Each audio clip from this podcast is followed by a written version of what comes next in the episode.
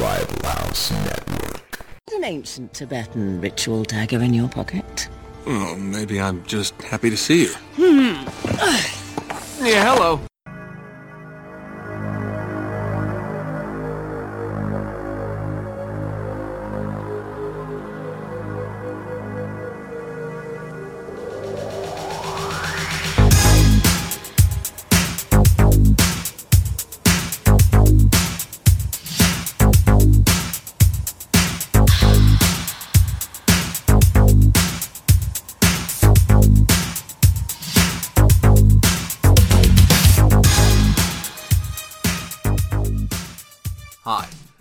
Will of Will and Matt's Excellent Podcast here to present the second episode of the Game Slice.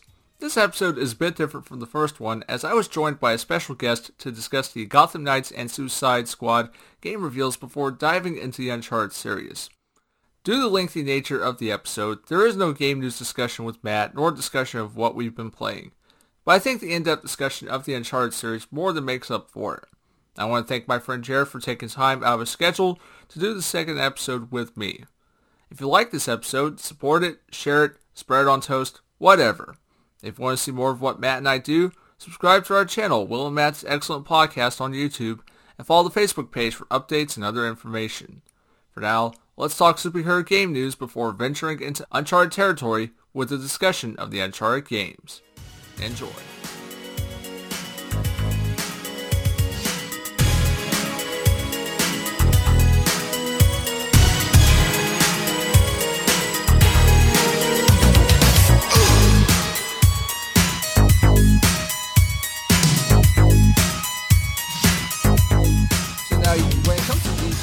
You're you're a pretty big fan of the Arkham games.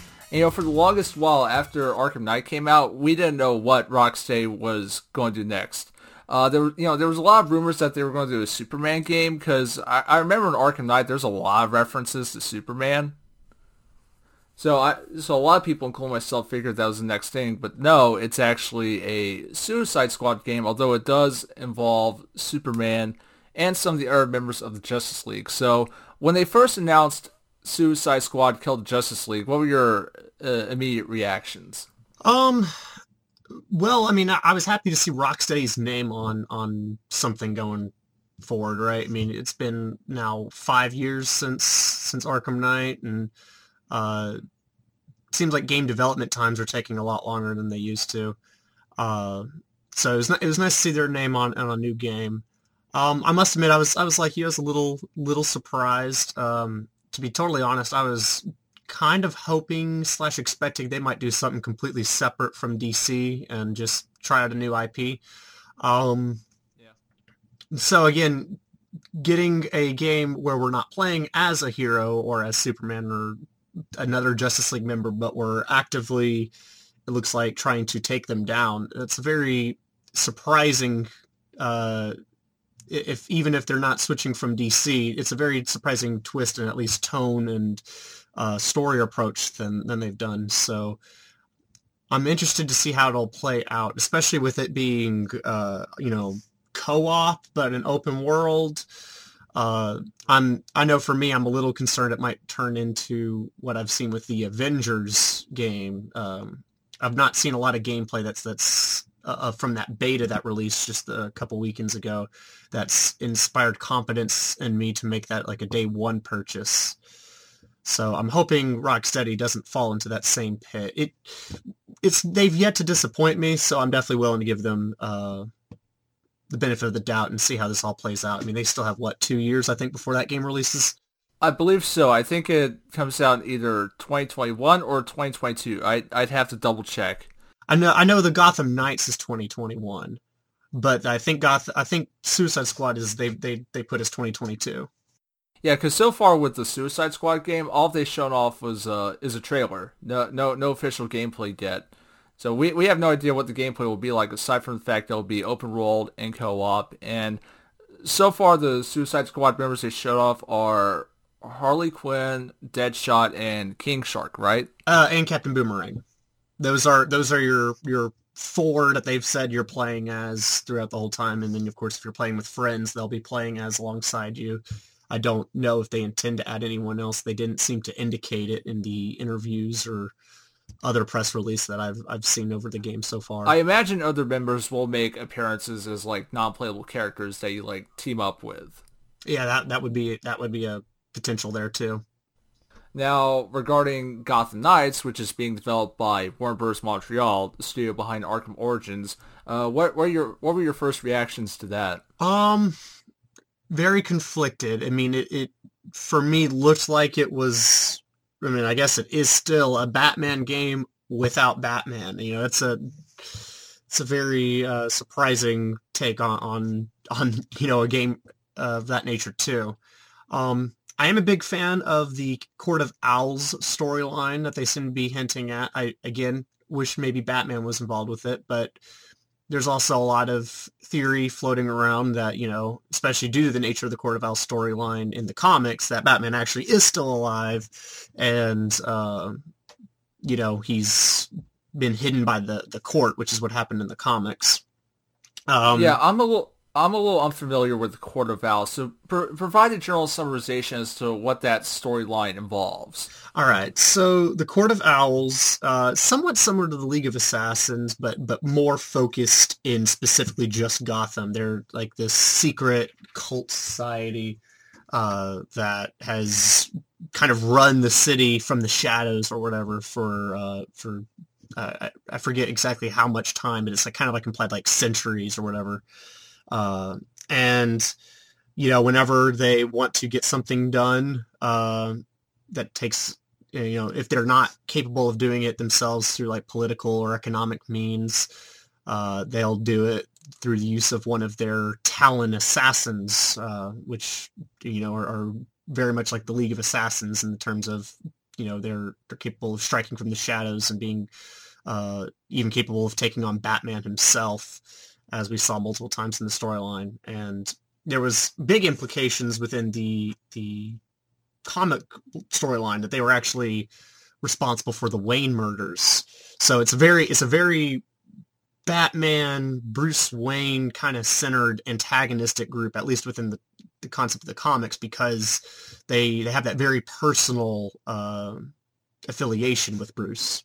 Okay, now going back to the game itself, it it's not tied to the Arkham games. It, it's its own thing, right? Right. There was there was some confusion on that. I figured out pretty much as soon as the trailer was done that this, if it was in line with Arkham games, had already botched it up. Um, just due to the nature of it being having Red Hood and Batgirl in the same timeline because Batgirl and Arkham, by the time we see her in uh, even the first game Asylum, she she's been paralyzed by Joker and become Oracle, as well as the fact that we'll soon say, like in some storylines, Bat Batgirl comes, you know, regains her ability to walk and crime fight again. Well, Mister Freeze is also back, which his he had his whole arc kind of done and you know bow tied at the end of uh, one of the Arkham Knight DLCs. So, and that and just the general tone of the game felt a little bit different to me, minus the fact that, you know, it opens up with, hey, Batman either is dead or has faked his death, presumably like the, the end of Knight showed. So, but, but again, those, those other details pretty quickly confirmed for me that this wasn't Arkham. And then the gameplay that I saw definitely confirmed that this was not a proper Arkham game. I did not watch the trailer myself, but I, I do know that like the, the gameplay it, it does it borrow some elements from the Arkham series, and I know there's there's like some art, light light RPG elements possibly because like enemies are scaled at different levels. Yeah, yeah, that's again that was the big like the the first like the gameplay trailer shows Batgirl like driving through the city on a motorcycle and then grappling up to a building and everything, and I was like, okay, this looks pretty similar to Arkham. Again, like the traversal and environment felt very Arkham. And then the second she got into combat, I was like, this isn't, this is definitely a different type of brawler than Arkham was. You know, Arkham, you you start your combo off, you might focus on the same guy for the first couple of punches, but then after that, you're moving around to the battlefield, right? You're you're either constantly countering an enemy or you're moving to the next one, and you know that's it gives the impression and flow of taking on multiple enemies all at once, even if you're technically only doing it one at a time. Well, this Batgirl I saw focused on the same enemy with a health bar and like numbers, you know, like floating across you know the screen every time that she she hit him, uh, and and it doesn't necessarily look bad, but I it's very different at least for me coming from a, a pretty avid fan of the Arkham games uh, from that gameplay for for sure. I, I get you, and knowing that they're incorporating more RPG elements with this one, it's like you want to make sure that when the game incorporates a leveling system, because hearing that, it, it, reminds me of Borderlands, because uh, that also does a similar thing, but also goes a bit more in depth because like certain enemies are more vulnerable to certain we- weapon types than others. And it's like there's a right way to implement uh, light RPG elements, and there's a wrong way.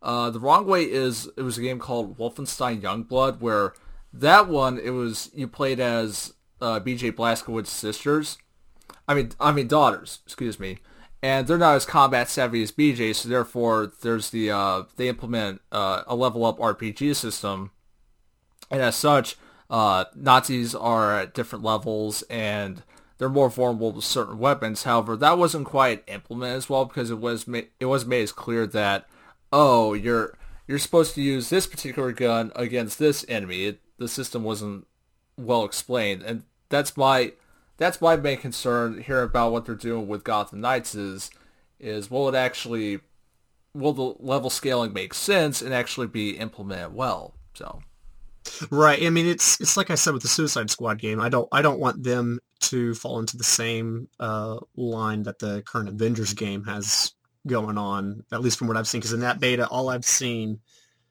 is uh, for one, a lot of ads, you know, like like you get special stuff for having like Verizon wireless account, Fortnite account, and and yeah, and and then like the gameplay loop seems very repetitive in terms of you go here, you beat stuff up, move on to the next area where you beat stuff up, maybe do a boss fight, um, and and like it, kind of similar to Destiny in terms of you know, you have this like kind of open world map, but kind of also linear, and you take out enemies along the way as you see fit, and then Destiny also incorporates a very big uh, like loot kind of grind system, uh, and that's very much what I'm seeing in Avengers, even to the degree where you're like upgrading like Hulk's rib cage or stuff to that nature. You know, for for people who enjoy the Avengers and are fine with like loot based games, this might be right up their alley for me. Uh, I mean, I played the first Destiny quite a bit and got burnt out on it, and I never even picked up the second one for those for all those reasons. Even though the core of Destiny's combat is, I'd say, pretty exceptional and pretty really really solid gunplay. Um, I mean, the gameplay alone can't doesn't sustain that game for me uh, in long terms. And um, as I, I, from what I've seen, I don't think that the Avengers gameplay is even quite as solid as Destiny's was, and it, but it's still following the same structure. So it has me if I will purchase it, not as a day one. I'm, I'm going to hold up and see how this uh, their game as a service model or whatever works in the long term before I make a purchase. Yeah, but ultimately that that's what what's going on with Avengers. You know, with, with the with the with the with Gotham Knights and the Suicide Squad games, they they've just been announced, and you know over over time more details will be unveiled about what the gameplay will be like, what the story will be like so on and so forth. I'm definitely willing to give them a, you know, the benefit of the doubt, right? Because I mean, and I, I, say that as I bring in Avengers as the comparison of what I don't want to see in these games, not necessarily what I'm, I'm, I'm guaranteeing is like, oh, this is what it reminded me of and what I, I think it'll be. There's no, I mean, G- Gotham Knights showed us only seven minutes of pre-alpha footage Suicide Squad gave us absolutely zero gameplay footage. I have very little to actually base my judgments on either of these games on until further notice. So I, I know one thing I don't want to see it as is, is, you know, if I start seeing it line in more with that Avengers gameplay over time, then I know, okay, not a day one purchase for me. If they continue as they're, you know, now they have announced and they're going to start doing more press releases, they start to differentiate themselves and, and kind of do their own thing. Well, then they'll, they will at the very least keep my attention. Okay. Okay. And uh, as we said before, Gotham Knights is slated to come out in 2021 and Suicide Squad 2022. So we got plenty of time. In the kingdom of Shambhala lies the most precious thing to be found in all the world. What's your angle on all this misery? You gonna plunder a few temples, loot the museum? It's nice to see you too. So, this little man is Drake.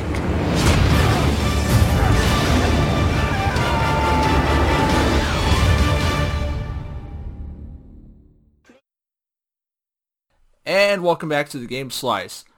For this part of the show, I am joined by my, my friend Jared to discuss the Uncharted series. Now, Jared, what's your history with Uncharted? How'd you first learn the series? Um, that's a good question. Um, whenever I first learned about it, I had kind of I'd seen one of my cousins play it. Like whenever I was like young, like I think freshman in high school, or if not a freshman, like an eighth grader. Like it was somewhere around that time. Um, and I didn't realize what it was. I didn't even remember what the name of it was. I just remember him playing Uncharted 2, and I remember him playing the the train section. That's kind of like the iconic section for a lot of people. I just happened to come in at the time when he got to that part, so it was a very strong initial impression for me to see this third person uh, shooter with you know him on a moving train and going through different environments and getting into fist fights and and you know, taking on a helicopter as as that whole situation went on. Um, but I started to actually, um, you know, kind of register like what the game was and, and, and, you know, realize it was, it was not just some like indie title or, uh, you know, kind of one off, one off thing that, you know, it was, you know, it was something that was becoming really popular whenever my, my friend, uh, in high school also was telling us about it and you know he even got he got to the point where he talked about the train, and I was like, wait, I, I I've seen my cousin play that. That's that that was a pretty cool you know thing. He's like, yeah, it's Uncharted. Uh, you should check it out sometime. I was like, oh, okay. Uh, and um, I went on YouTube uh, later. It was either that night or sometime that week, and uh, I found somebody, and I wish I wish for the life of me I could remember who the uh, who the YouTuber was, or, or I dropped the name. But he had edited his gameplay for the first three games into effectively like two three hour movies. Like he, you know, he'd gotten all the cinematics together, and he'd tried to piece together as much of his gameplay uh, that you know like fit more for the story, and like was also you know looked fairly cinematic in its own right together, and and tell the story of the games um, and uh, from then on, because uh, at that point I didn't have a, a, a PlayStation, I but I knew I needed one. uh, from that point on, I mean, I just I, I loved the characters, I loved the the story, and uh, I loved the fact that you know you had this game effectively uh, not just living out like the you know the quote Indiana Jones like action adventure experience, but really willing to to take that genre and do its own thing with it uh, in ways that both cinematically and just general writing wise lived up to what I remember uh, my younger self enjoying so much whenever I watched Indiana Jones.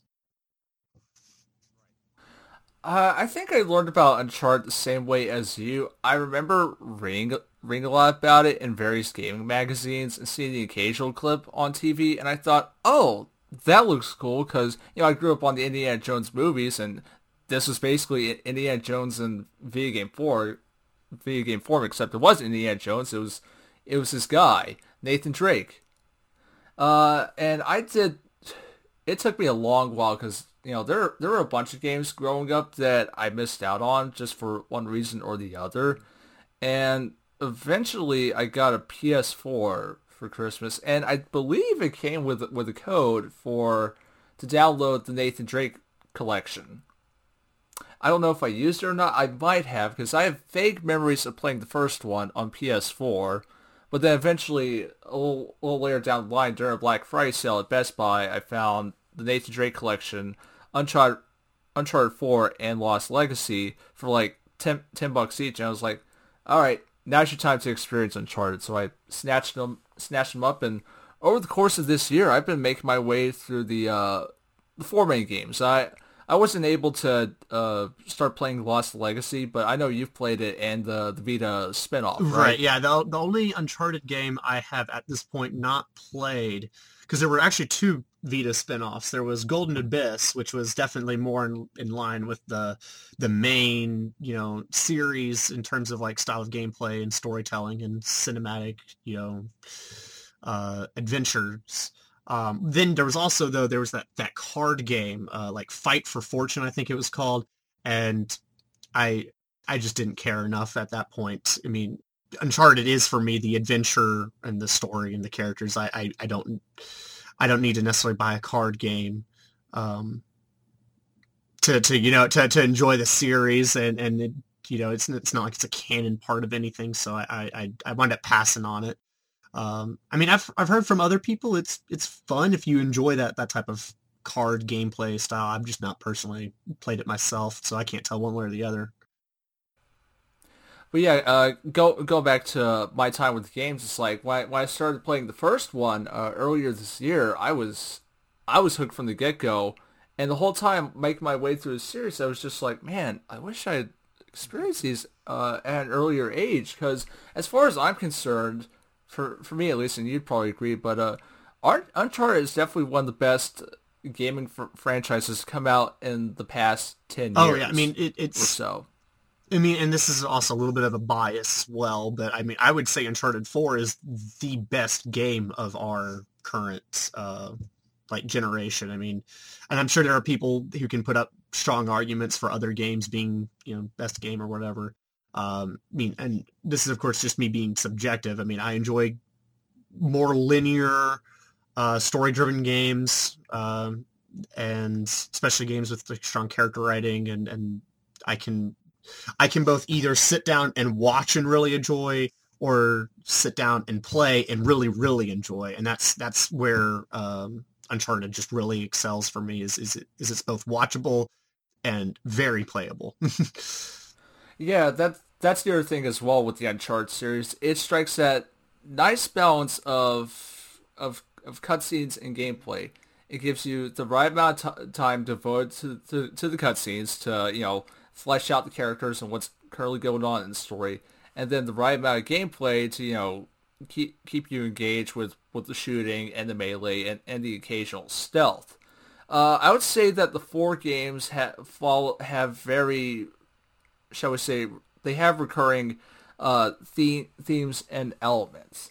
You know, there's uh, the discovery of something, which clues us in that there's this lost city or lost treasure out there that's begging to be found.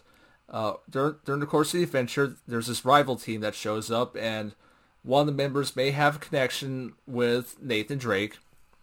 And then towards the third act, you, you introduce a curveball in the, th- in the form of a supernatural element, which Uncharted 4 actually breaks that tradition, which we'll get to. So does And Golden then at- at the actually, end- FYI. Okay. And then uh and then at the end the bad guys are defeated and you know, Nathan Drake scoops uh, Elena up into his arms and they ride off to the sunset. Well, and that's that. You're right that there's definitely recurring elements at the stories. However, uh, his and this is why I think Uncharted works so well works so well as a series. Um, especially even compared to like say Indiana Jones, um, because Indiana Jones, if you look at the the four Indiana Jones movies, um, besides maybe the exception of the the fourth one having a lot of strong relation to the first one, right? Because you know the you know uh, return of Marion uh, Ravenwood, and you know he figures out, oh well, I had a kid with this with this woman from my past. Um, for the most part, though, they're all very self-contained stories where Indiana's development in those particular stories only affects that story, right? You know, he, he has the, the romance with Marion in one. He has his kind of uh, acceptance or uh, development of like, okay, yeah, like there are supernatural um, elements or whatever in this world, which is strange because if you go beyond the, the, the movies, because two technically takes place before all the other uh, the movies in that franchise because it was set in like 1935 and the others were, were post that. But if you go beyond that to like the comics or books or whatever, he should have already seen a lot of supernatural elements, but that's a neither here nor there. That that's a whole separate discussion. And then three is, you know, his relationship with his dad. Um those those three don't really connect, while Uncharted does a very good job at the first one. You know, it establishes his relationships with his characters. Two develops his kind of hero persona. You know, it's it's you know he risks life and limb to save Chloe again during that iconic train sequence, only to have it kind of blow up right in his face. So we start seeing you know his his uh, ideal or his, his, pursuit of greatness start to kind of get the better of him. But even in two, he's like willing to, and especially in one, you know, in both games, he's kind of willing to back off the treasure whenever he realizes it's too much until something kind of sucks him back in. But three is where that changes a lot, where that that that kind of obsession, that that the the need to prove something or whatever gets the better of him, and where there were multiple times in three where he probably would have gone like in the previous games at nah i you know this is this is not worth it. He he risks not only his own life and limb but he winds up getting his other people involved uh, at risk quite a bit. And then four just capitalizes that that whole story. So so i guess and and that's his that's just his development. All the other characters have their own forms of development and their own little arcs and um, the the relationships that Nathan has with those also develop and, and undergo their arcs. And that's for me the one of the biggest strengths of Uncharted, not just as individual games, but as a series, is most action adventure stuff typically goes again the Indiana Jones standalone story route. And while Uncharted does have you know standalone stories like you described earlier, kind of follow a lot of similar beats as a series, though, it, it it goes beyond that, and and it's why I think it's kind of remained so um, well rated and pertinent within our you know gaming discussions. I mean, here we are, what four years later, and we're still talking about Uncharted. Mm-hmm. And it, it's also what one of those one of those series where I think it shines from a technical perspective as well. Because when the original Uncharted games came out for the PS3, they they were like they they sold the PS3 as the killer app because prior to that, a lot of people doubted the PS3 because you know there was a whole 599 US dollars for it, and then fir- first game comes out, it's a hit, but then the second comes out, game comes out really not only elevates the success of Sony but also the PS3 in general, and then you have and then it continues with three, and then you have four, which which comes in not only closes the series but also shows us like this is what the PS4 is capable. Of. Oh yeah, well, and and that speaks less, I think, necessarily to just Uncharted, but more to Naughty Dog because, of course, Naughty Dog's not only done Uncharted, but they've done The Last of Us, which, um, whether you you love or hate two, if you've if you have seen any footage of Last of Us two, oh my gosh, the technical um, prowess that that game displays on hardware that is like eight years old now is is insane. Uh, I mean, just the facial animations alone, and the the blood, and the the, the environments, and just every the way things interact with each other in Last of Us Two. Um, I mean, it's for me. I'm I was very happy that a series like Uncharted uh, um, was handled by by a team with such technical prowess as as Naughty Dog, um, because it not only, not only made the games you know fun to play but made them more memorable in terms of story and environments. And and that's the type of thing that you want in, in action adventures. You want to be able to remember you know that train sequence that the the plane in uncharted 3 where he you know winds up going into free fall after getting you know knocked out of a moving plane. Like that that type of stuff uh you know becomes that much more iconic whenever it, it handles as well as it did on on the especially given the hardware that it was running on.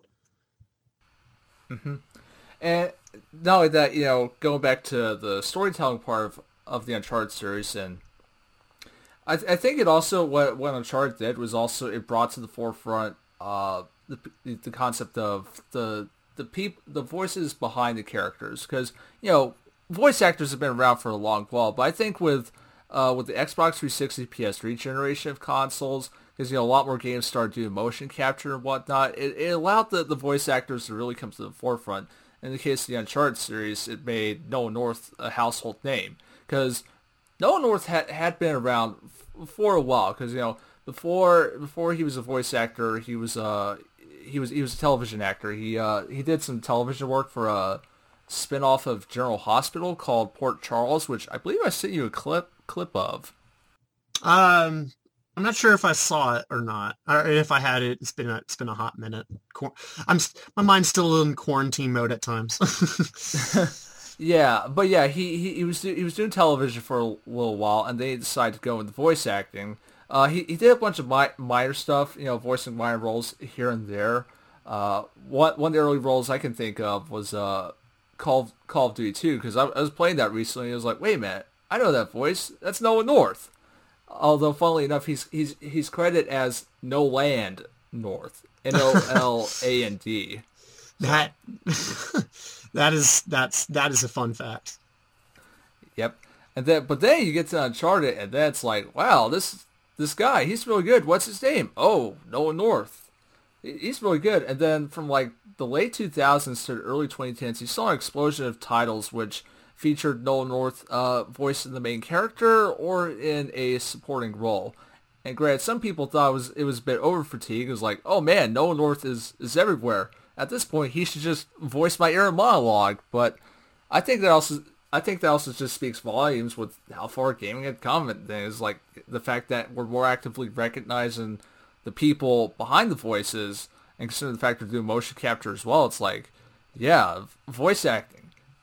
These Yeah. guys, these guys pretty good. He's I mean, because I've actually met Nolan North at a at a Comic Con. Yeah, I was I was going to ask you about that. Uh, I you can you can go into details. You can talk about it now or or later, your choice. Uh, sure, why not? Um, I mean, yeah, I, I met him at a Comic Con, and um, and I think the thing that I noticed the most about him, and I think it's why he's done so well in the franchise, and this is just you know personal anecdotal evidence. This isn't you know a, a um, you know statistically studied take, very well studied, but but he has a very infectious energy. Whenever you see him in Uncharted as Nathan Drake, you know, kind of having fun and you know getting along with uh, you know like Sully and, and Elena and, and Chloe and whatnot, and joking around with them and and you know very much showing a, a, distinct personality. That personality is a lot of what I saw in Nolan North, just even those few minutes at at the Comic Con, um, and uh, I mean I got my I, I I had paid for a um, oh, what was it? I'd originally, I think, paid for just an autograph or a selfie or something like that. And then I decided to pay for both. And then I was having issues deciding because he had like a series of um, like posters that he would sign. Uh, and and then I was having issues between one of the Uncharted Four ones and one of the Uncharted 3. And he was like, oh, wow, do you, you mean you want both? I don't care. Go for it. You know, and he signed both for me and I have them now framed. Uh, and then, of course, whenever, whenever he uh, he took the the selfie with me, you know, he didn't. You know, I mean, a lot of these celebrities that go out and they, you know, they, they do the smile, and you know, you know, they'll talk with you a little bit, but like he just went out of his way to you know like goof off during the selfie and have a lot of fun in that moment. And um, whenever and whenever he, um because I'd also shown a little bit of interest in the uh, one of his like penguin posters or whatever uh, because he of course played Penguin in the Arkham games. He uh, he was like he ga- he started doing the Penguin voice for me just right there in the middle uh, because Kevin Conroy was like a few booths over and he was like, "Oh, you should go see him too while you're at it," and, and of course I'm butchering it, and he went into you know exactly like I heard in the games, and it just it's it's one of those deals that I think I guess what I'm getting at is the reason he does so well in the industry is because he brings that energy with him to every role. And to every every situation he seems to be in, especially if, like you know I've seen him on his uh, retro replay YouTube channel, and he, that's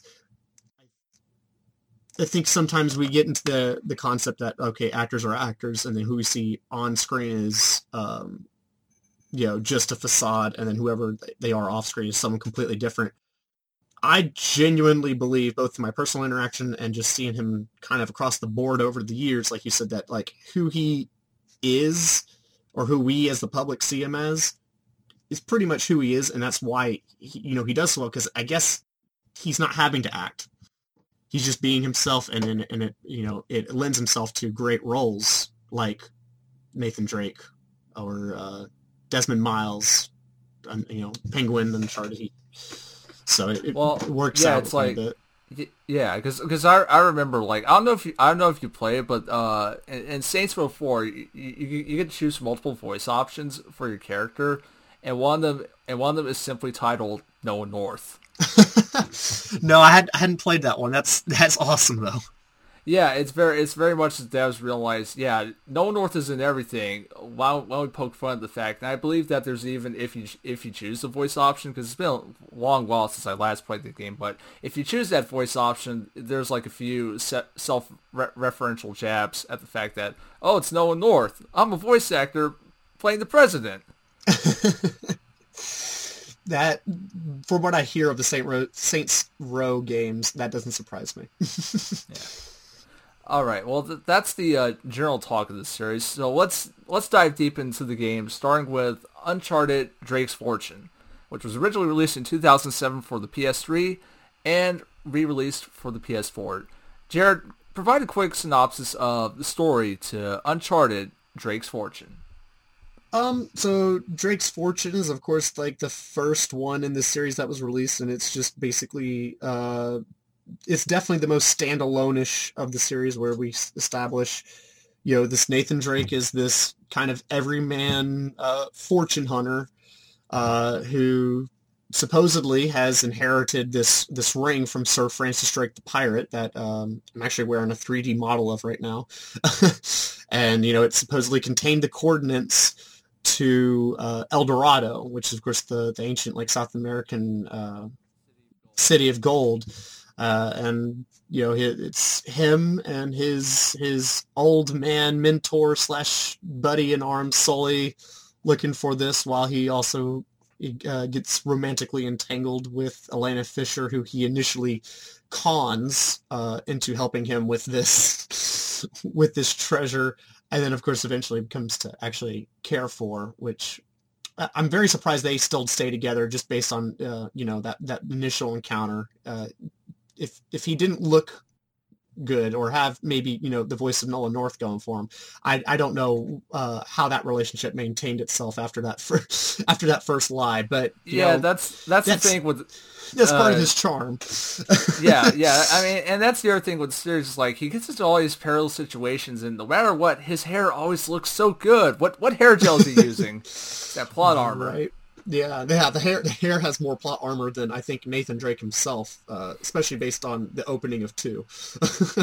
But but yeah, that that is a good way to describe Drake's fortune. It is very it is very standalone in nature. It's a it's a self-contained adventure. You know, they're looking for this. At, at first, what we assumed to be a lost city of gold, but then it turns out to be uh, something else entirely. it's a golden statue, Yeah, it's golden statue. and that, more, and uh, more than just a golden statue. As as you, I mean, are we are we wanting to discuss spoilers in this or no? Uh, we'll we'll get to the spoilers in, in, in a couple of minutes, but but yeah, that's that's very much how I see the first Uncharted. It's it's a standalone adventure, and while it's not the most complex or in depth one, uh, especially compared to the sequels, it, it- it's still enjoyable romp simply for the uh, the writing and characters. I will say the first Uncharted has has the weakest villains because the the main the main bad guy is is Roman, and I I couldn't tell you a single thing about Roman because other than he's evil, and whereas whereas with with Raha, a Raha, he you know he's he's a Weasley character that has you know uh, past history with Nathan. And, and weirdly, think about in perspective. You know, he's a Weasley character, and he reminded me a lot of uh, Benny from the 1999 Mummy movie, because uh, Eddie and Nathan sort of have that similar dynamic that, uh, that uh, Benny and Brendan Fraser's character had in that movie. Right. Yeah. Like, kind of, kind of like less of an actual antagonistic, but definitely still antagonistic, but more also like at least you knew that at one point these guys might have been friends or can at least be able to rib each other in ways that almost seem friendly or or not not necessarily inherently evil towards one another. Right, right. Uh, let's see. Well, while I'm thinking about it, the uh, the big twist with El Dorado, because uh, as we mentioned before, it's it's a statue. Right. What's the catch? Of course, uh, well, of course, you know the catch being that um, if you open the statue, you find this, this mummified, cursed like entity that um, you know is still dead, but capable of more or less turning you into a, a I guess, a zombie or like a yeah, rabid a weird, dog. yeah, a weird, a weird mutant monster, and you spend a good chunk of the third act of the game mowing down waves of these mutant monsters, which can take you down in a couple of hits if you're not careful. Right. And it's funny.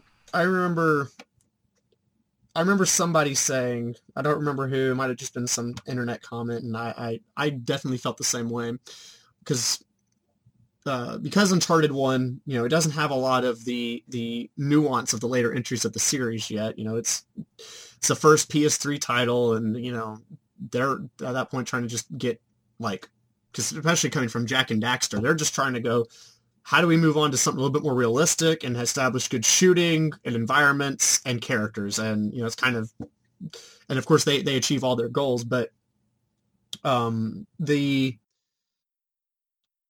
the game is, uh, those first two acts, they're fun and they're good, but they start to drag a little bit close to the end of the second act, right around right about whenever the uh, you go inside the treasure vaults that um, you know where where the the cursed statue is supposed to be, and I, I remember both playing or watching the uh, watching it the first time and playing it myself. I was like, yeah, this is this is good, but like, is it wrapping up soon? And then as soon as that happened, the game just went into a whole better like new gear for me that like I was like, okay, I can definitely do a, a few more hours of this now. Like this, this, you know, this it's like they they they they pace themselves out very accurately to where just whenever you're about to maybe start like throwing in the towel and go like, okay, like maybe they could have condensed this down, then you're like, oh, give me a whole you know whole new hour, few hours of this because I'm back in.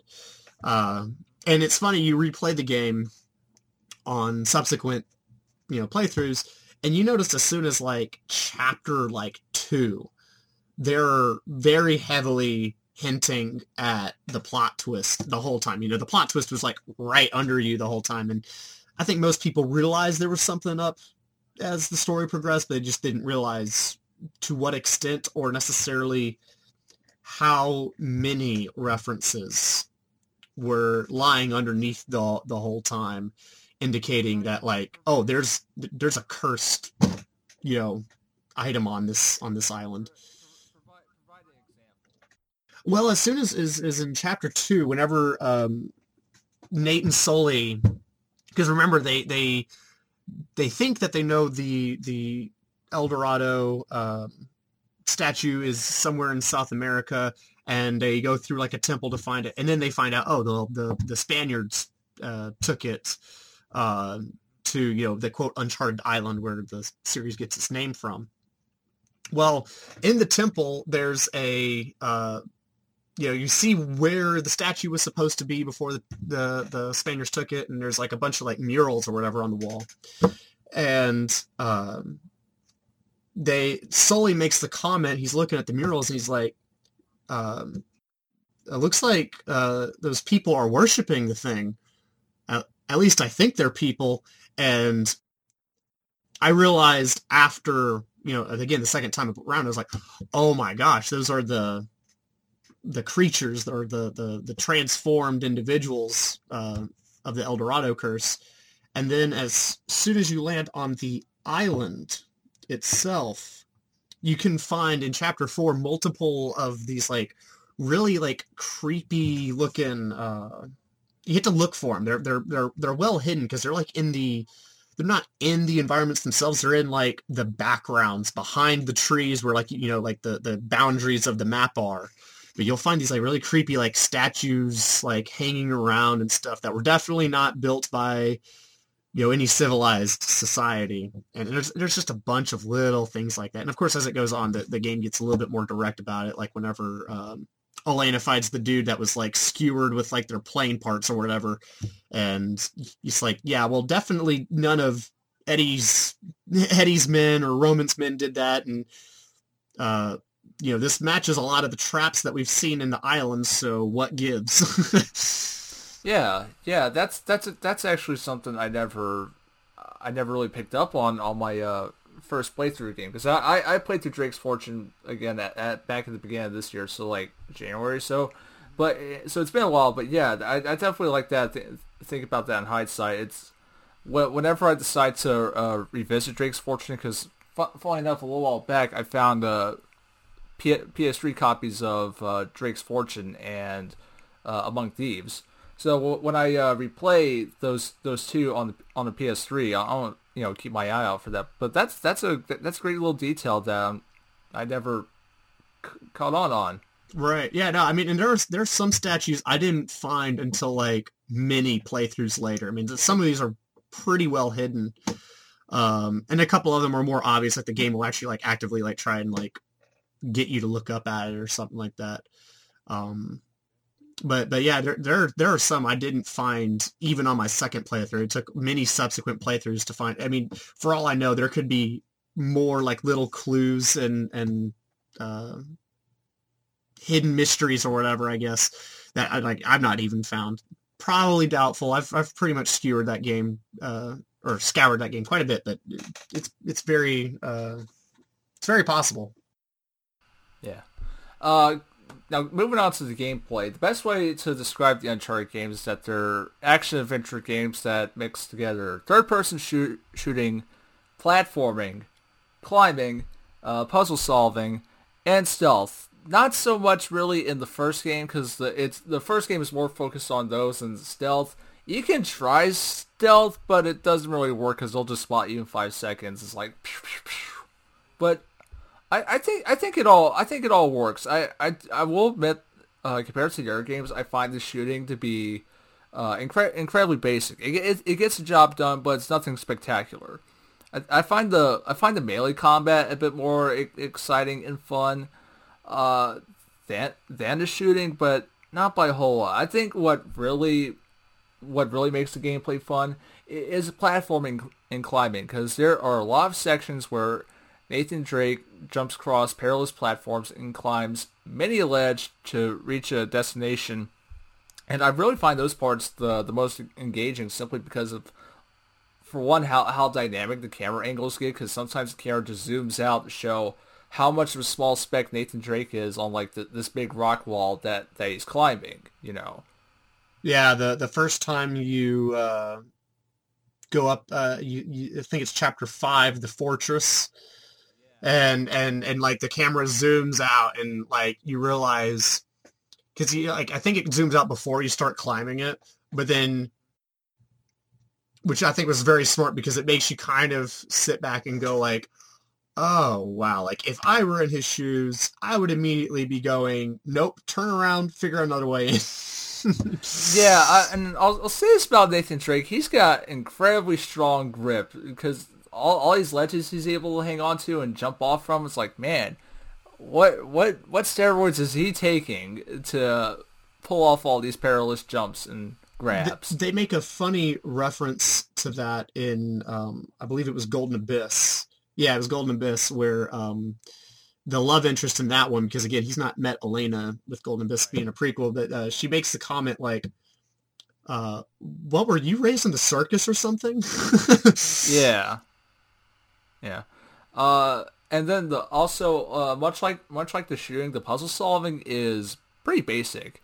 It, it's nothing too complicated. I mean, the sequels they really they really improved on the puzzle solving big time. But with the first game, the the puzzle solving is by by all accounts simplistic. It, it, it it's functional, it's fine, but you want something a little bit more. You know what I'm saying? Right. Well, it's it's funny you say that because while I I personally agree quite a bit with that, I've I've talked with people who said they could like like this isn't just one person, mind you. This is like at least two or three that got like really stuck on or confused on the the one of the very first puzzles in the game. Like again, that that temple that him and Sully think the El Dorado statue is supposed to be in. And it's it's weird for me that um now granted, I had already kind of seen the gameplay in the story before I played it, so maybe, you know, maybe I would have struggled just as, as much as them, but I know for me, I found it to be fairly simple, but then other, for other people, it really, you know, it really seemed to mess with them, some of the puzzles while, and I don't know if they played some of the other, the, the later entries, right? And maybe they found those easier. I, de- I definitely remember there was one puzzle in three that had me stuck for like an hour for some reason, uh, just because like the, like I knew what I was supposed to do, but I couldn't figure out like, how to get it done. like I didn't know right where all the pieces were supposed to go, and I didn't know how I was supposed to tell where they were supposed to go. Um, and then I found out, of course, I found out later, and I felt like a big dum dum.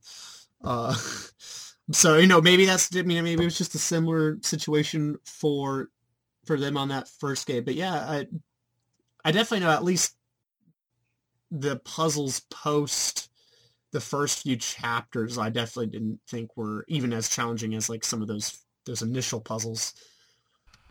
Right. I, I think I had more of more of a challenge with the platform because at times I, I was a little confused as to where I was supposed where excuse me where I was supposed to go to next, and only to realize oh I'm supposed to jump to this ledge and then continue on from there. Yeah, the environments are a lot more um,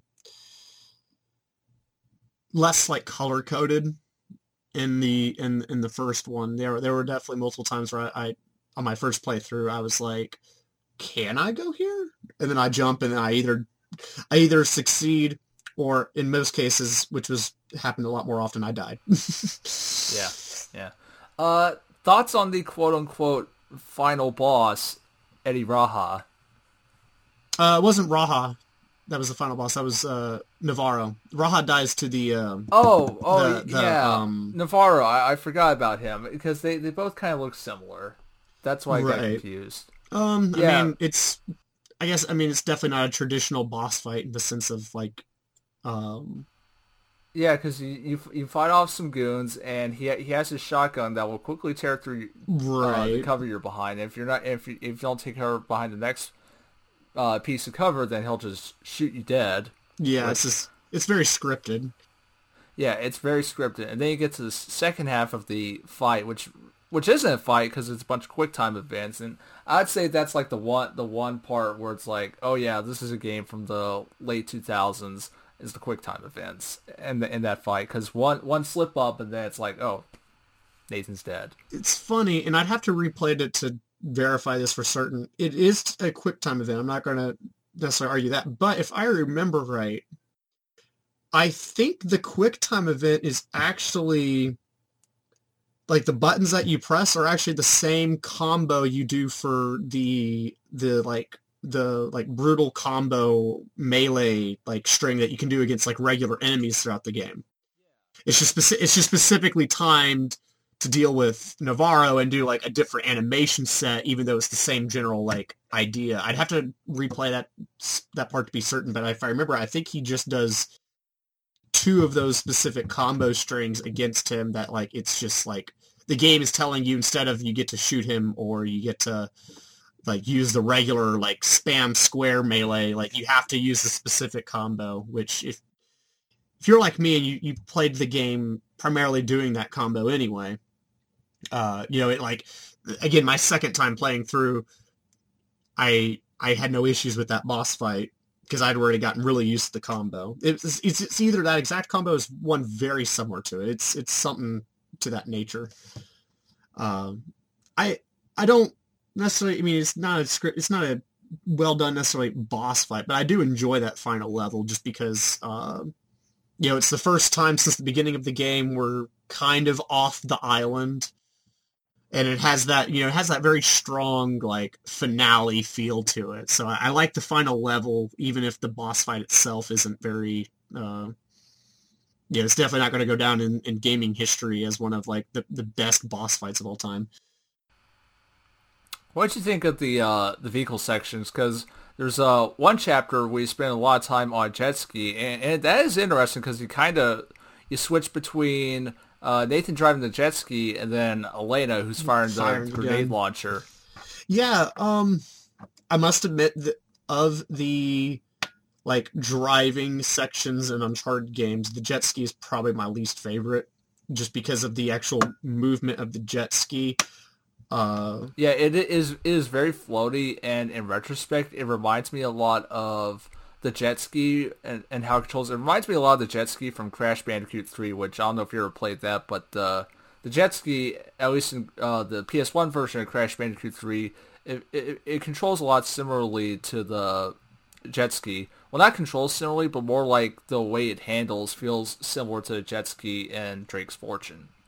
Right, and and that's the thing. It's it's funny because if you look at Drake's Fortune, one of the other other big vehicle set pieces that takes place actually before the jet skis is whenever him and Elena are in the the jeep and you know he, she's driving, he's having to fire the the gun to keep all of Eddie's goons off of them. That for me is a lot more fun, right? You know, that's a lot more like intense and you know stuff's blowing up and you're you know, you're constantly shooting.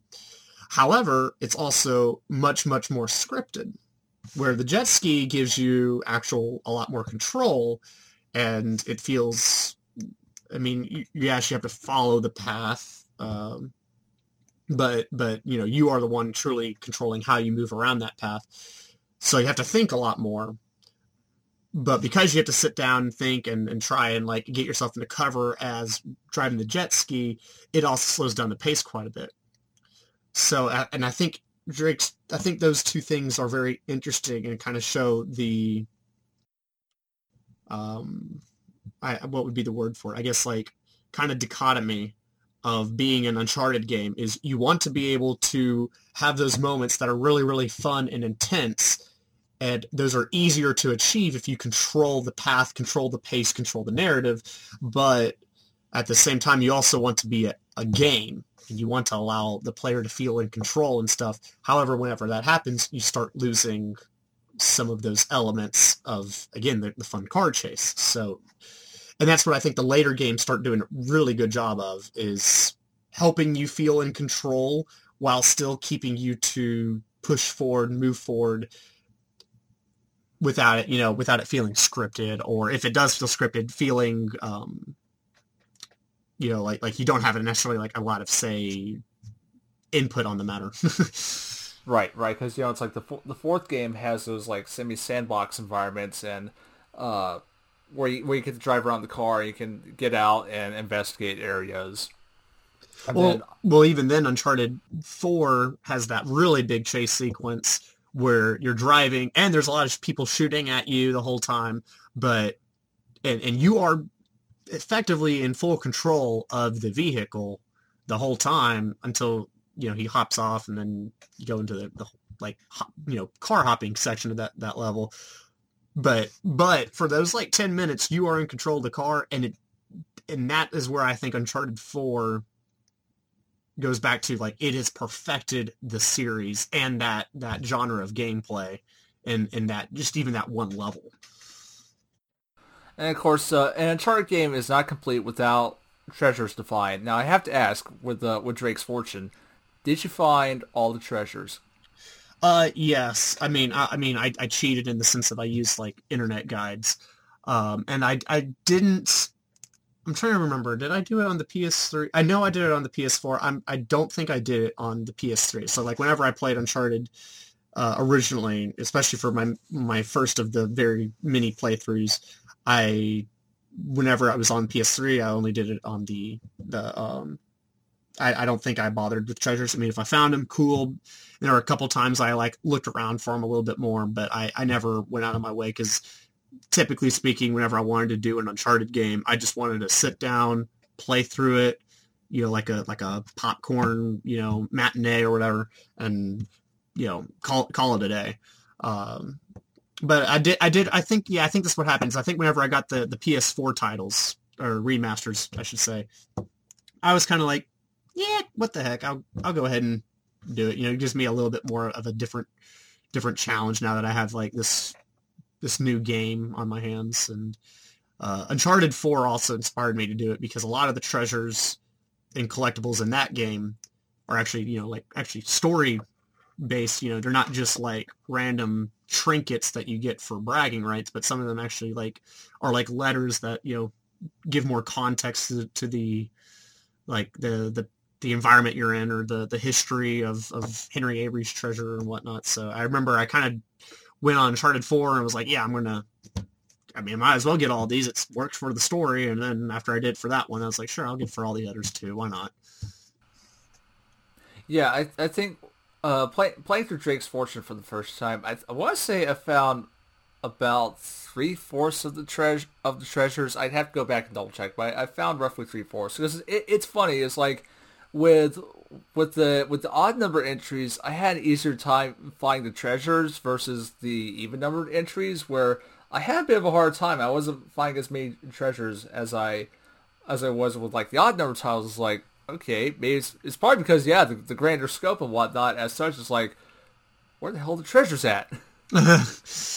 yeah, uh, two, I, I definitely remember having a lot of hard treasures to find. I, I can agree with that. Four, I thought was a little bit easier because again, I thought they did a decent job of. I, I felt like they wanted you to find the treasures more, with it with it being more story based. I'm trying to remember on three my experience with with that. Because um, again, I, I was with you. I found about like probably like half to three fourths. We'll, we'll say two thirds right now. Right, that, that's nice in between. But I, I found about uh, two thirds in the in the most of the main titles on the PS3. Right. And I, and I, do like the fact that with the with the Uncharted games, they, they encourage replayability in a lot of ways because you have uh, you have cheats, you have alternate skins, you have uh, what weapons you can uh, switch between, uh, and there's also uh, the uh, speedrun mode. Right. Yeah. That they added that on the the remasters. Yeah, the the speedrun modes, which are which are basically like time time tri- excuse me time trials more or less. So I, I like that they add, add, that stuff. And it's not just oh you, you get X number of uh, treasures. Here, here's a trophy. It's like no you you do want to go out your way to find the treasures and, and beat the game because it unlocks stuff that you can mess around with on subsequent playthroughs, like uh, Donut Drake, which which I, am going I'm going to say right now, uh, Uncharted 4 gets a zero out of ten for me because they didn't bring back Donut Drake. I don't care about sensitivity. I, I, if I want to play as a fat Nathan Drake, let me play as a fat Nathan Drake. darn it. Uh, Donut Drake was uh, a. It's it it sucks then that you're uh, you never got to play the the titles on the PS3 because you could do Donut Drake in the multiplayer and uh, yeah, sure, I think you had a bigger hitbox, and those people tend to get targeted a little bit more. But it was really worth it to see a fat Nathan Drake just mowing down other actual like human players around around that. That was oh man, I had a lot of fun with that. You, you gotta lay off the donuts, Nate.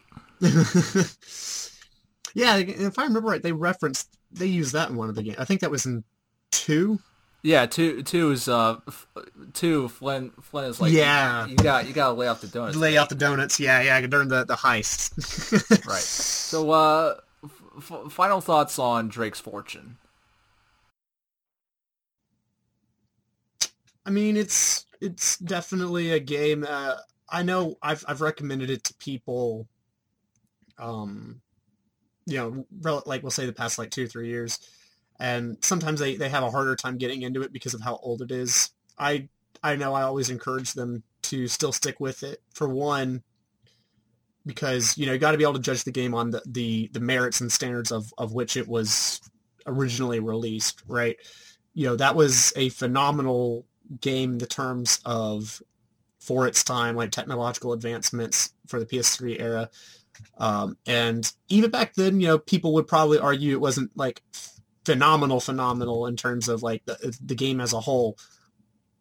But you know, it does lay down all the foundation of where we get to what are definitely considered, uh, by most accounts, phenomenal games with two and three.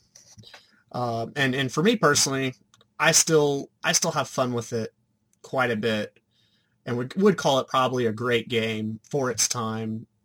Uh, and maybe that's me looking back in, in retrospect, because I didn't play a lot of the the PS3 titles at launch. Again, I got P- I got the PS3 after like Uncharted 3 came out. Um, so so maybe there were a lot of other titles at that time that could that would probably be considered better or rival uh, rival Uncharted One. But whenever I look at like what it paved forward, uh, and at least just in terms of how you know the the story it tells, and and for what for for where gaming I know gaming definitely was at that time. It it's it at least headed me in the direction that I wanted to see gaming going towards with more cinematic, more story driven stuff like that. And uh, I mean, paid off in the long run for Naughty Dog. That's about how I how I feel with the first first game as well. You could you could definitely tell it's the first game and in many areas because the story the story isn't isn't as grand. It's definitely more self contained. Um, the villains aren't as interesting compared to the bad guys in the sequels, and, and the gameplay, though enjoyable, it, it does come off as basic in some areas. Namely with the gunplay and puzzle solving, which for for me at least are, are a bit simplistic and though enjoyable, it's simplistic and by the numbers. But I think what, what keeps what keeps the game aloft is is the is the writing and characters because these are compelling these are compelling characters, especially the protagonist Nathan Drake, uh, Victor Sullivan, and and Elena. They're they're likable people.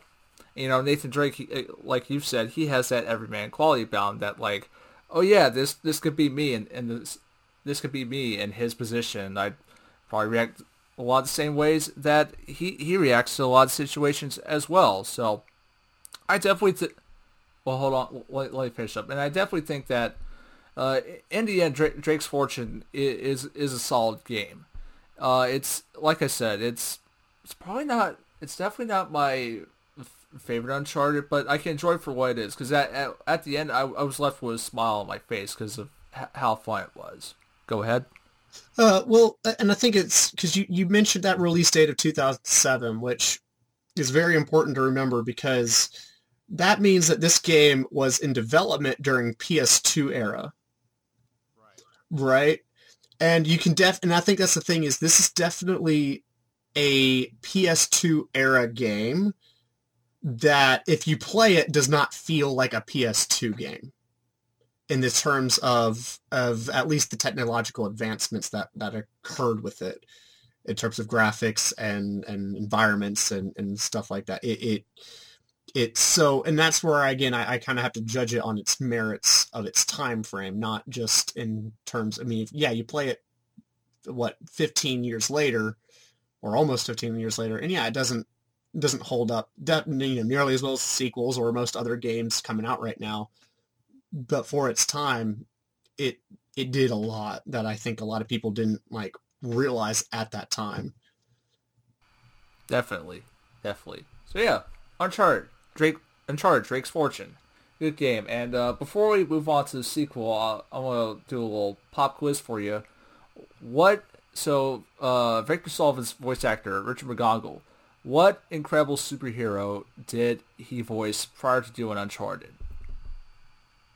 Um, I did not know he did a superhero actually.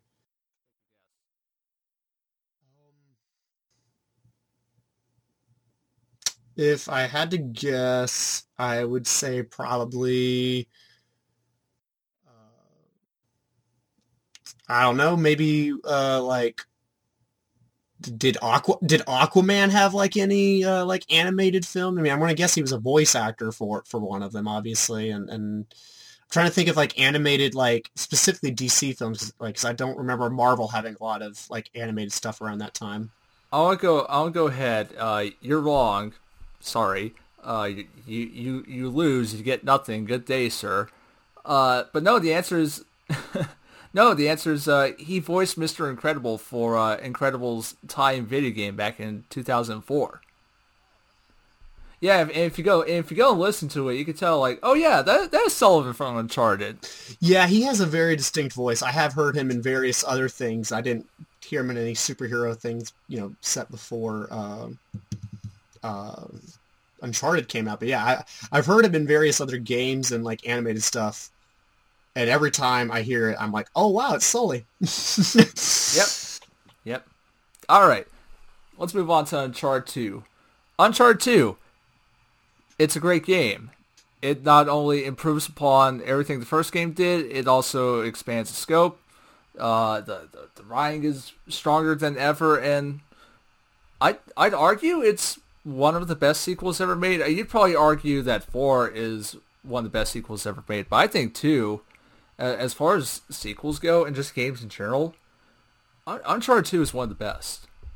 Uh, yeah, no, I, I, I, while I will say four is one of the best sequels ever made as well. I will also no, I, you're absolutely right. Again, looking back at the time that Uncharted two came out, I mean, because uh, that one was 2009. That was only two years after uh, Drake's Fortune came out. Right, and the fact that they improved so much upon it within within just a span of two years really really speaks volumes about the uh, the talent of Naughty Dog because wasn't okay. So Amy Hennig, I know she was a writer on two and three. Was she a writer on the first one? Yes, she was involved with the whole series, with the exceptions of Golden Abyss four and Lost Legacy. And even then, they used a lot of her ideas in four, and some of the like, strong like kind of like again of Korra structure or whatever. But they they they did a lot of their own thing with it after she was departed, which is still a very confusing situation. That that could be a whole podcast on it on itself. Yeah, yeah. We're we're, we're, we're, we're, here to talk about the games themselves, and, and again, Uncharted Two is a is an amazing game. It's a it's a fast paced roller coaster ride that it's not it's not just contained to one location. It, you're jumping all around the globe because you're going from the jungles, you're going to the snowy depths of Nepal, and you're going to long lost exotic cities filled with various monsters of shapes and sizes. It's a it's a it's a frenetic game to say the least. Oh yeah. It they leaned if if the first one was like how do we establish a, a new Indiana Jones esque character for gaming? Two is like how now how do we actually like perfect him as Indiana Jones? or and, and not and not just Indiana Jones, but as his own thing as well. And yeah, two did a phenomenal job, uh, both both in terms of when it was made, and it still holds up in my in my book pretty well today. It's man, I, I have nothing but praise for Uncharted two. Well, give us a rundown of the story for Uncharted 2. Oh, this one's a lot more complex than uh, uh, so Uncharted Two. Uh, Among Thieves, um, he you know Nathan uh, gets recruited by a, a couple uh, shady characters from his past to to start uh, to perform a museum heist for a, a mis- an even more mysterious client. He gets betrayed, finds out that his client is a Russian or ex-Russian warlord or something to that nature, and that he is after the secret city of Shambhala. And from pretty much the, that point on, he is both trying to get to the treasure before him while also just staying alive and keeping everybody he's coming in contact with from from dying. I mean, that's like I said earlier, Uncharted 2 is where we start to see the obsessive nature of Nathan Drake kind of rear its ugly head, but it's less about the treasure and more about kind of proving himself as this hero and as this, you know, because because greatness, the the concept of greatness is something that's kind of established the whole series, and it's something that Nathan is is constantly pursuing. In the the the first game, he's just, you know he's pursuing it through what he thinks is this treasure related to his you know his family because of of um, you know him inheriting the the the Francis Drake legacy, while and you know he he's willing to kind of give up on it quicker. While two, it's like he has to prove himself, and we don't quite understand fully why. Again, especially if you haven't played the first game, and, if you don't play further in the series, uh, to like you know kind of go out and risk his neck for people who don't deserve it, or and, and you know, and it's again, it's because he he feels the need uh, to to be the quote hero, uh, and it's very it's very telling that the game's title is Among Thieves, because this, of course, a reference to the the saying "There is no honor among thieves," or or sorry, there is uh, or honor among thieves. Um, while the fact that they purposely uh, cut out the the honor part uh, in that game is, is obviously very intentional. Not only with the, the the meaning of you know Marco Polo was among thieves back whenever he did this whole Shambhala journey, but also because Nathan Drake is is among a lot of really kind of crappy individuals and he's trying to find his honor among them when there really is none with with that with that group of people. I think what's interesting though is he he does find it later, but it's once Elena in, enters the picture. Mm-hmm. Because for for the longest while, you don't you don't see uh, Elena until he arrives in. What was the name of the place? It would have been Nepal. Whenever he kind of first meets her, and at this point he's like fully you know engaged with you know uh, Chloe Frazer, and you know they're off like you know let's you know let's beat Lazarevic and you know let's let's get this treasure before him and then he meets Elena and then it's like well uh, crap now I kind of want to start like looking after people and and you know and again that's where he starts beginning to find his honor a little bit more but then he takes it to the whole next extreme where he goes again on that giant train icon- the the most iconic scene I think of the series potentially. If for me, it's probably the plane in in three, which we could I could talk about for ages, but but I think for most people, it's probably the train in two, where you know you spend two whole levels on this train trying to save Chloe because she's been captured by uh, Lazarevic, and uh, you know whenever he finally gets there, she's just like, "I didn't ask you to do this. I, I can take care of myself. Bye. And then, you know, he winds up getting shot for his troubles and then the, the whole train crashes. yeah. And that's that's the other thing too is that like Uncharted 2, it starts in media res with Nathan Drake hanging off the side of a train. He has to climb his way up back on the solid ground. And even then, he, he's not safe because it's, for one, freezing cold, but also Lazarevic's men are out hunting for him. Right. Yeah. That's Uncharted Un either Uncharted 2 or Uncharted 4 have the strongest in like intros for me. And it's because of it's because they use that tactic that you said earlier, the the uh, in media res, where uh, you know it's Latin for in the middle of things, because they want to show you, uh, you know, just what extremes Nathan has gotten himself into already, you know, in this in this story. I think twos might be a little bit stronger because I I, I, I think twos does a really good job at it shows that crazy I guess I would call it action scene, but just like intense scene of him hanging off the train, gut shot. We don't know why, and you know climbing up as the train's you know going about to go into free fall. And and then it cuts to the flashback of you know uh, you know, him talking with with uh, Flynn, Chloe, and it's like, you know, what could possibly go wrong? And then it cuts back to the train. You know, I, I like that that non chronological storytelling where, you know, a scene of him saying what could possibly go wrong. If they had made that the very first scene and then didn't cut back to the action, that well, that would have a lot less weight to it. But whenever it, you're interlacing it with him in the middle of probably the most dire straits um, segment of of the story, well, then then it has a lot more weight.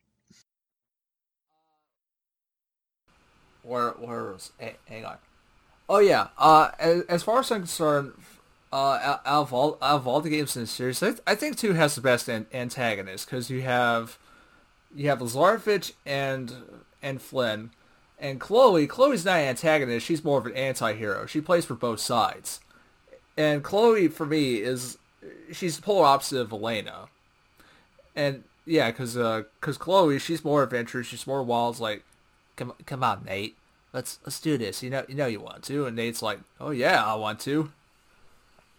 Whereas whereas Elena is is more like Nate, you you really should think before you before you get before you do before you do something that might da- endanger us.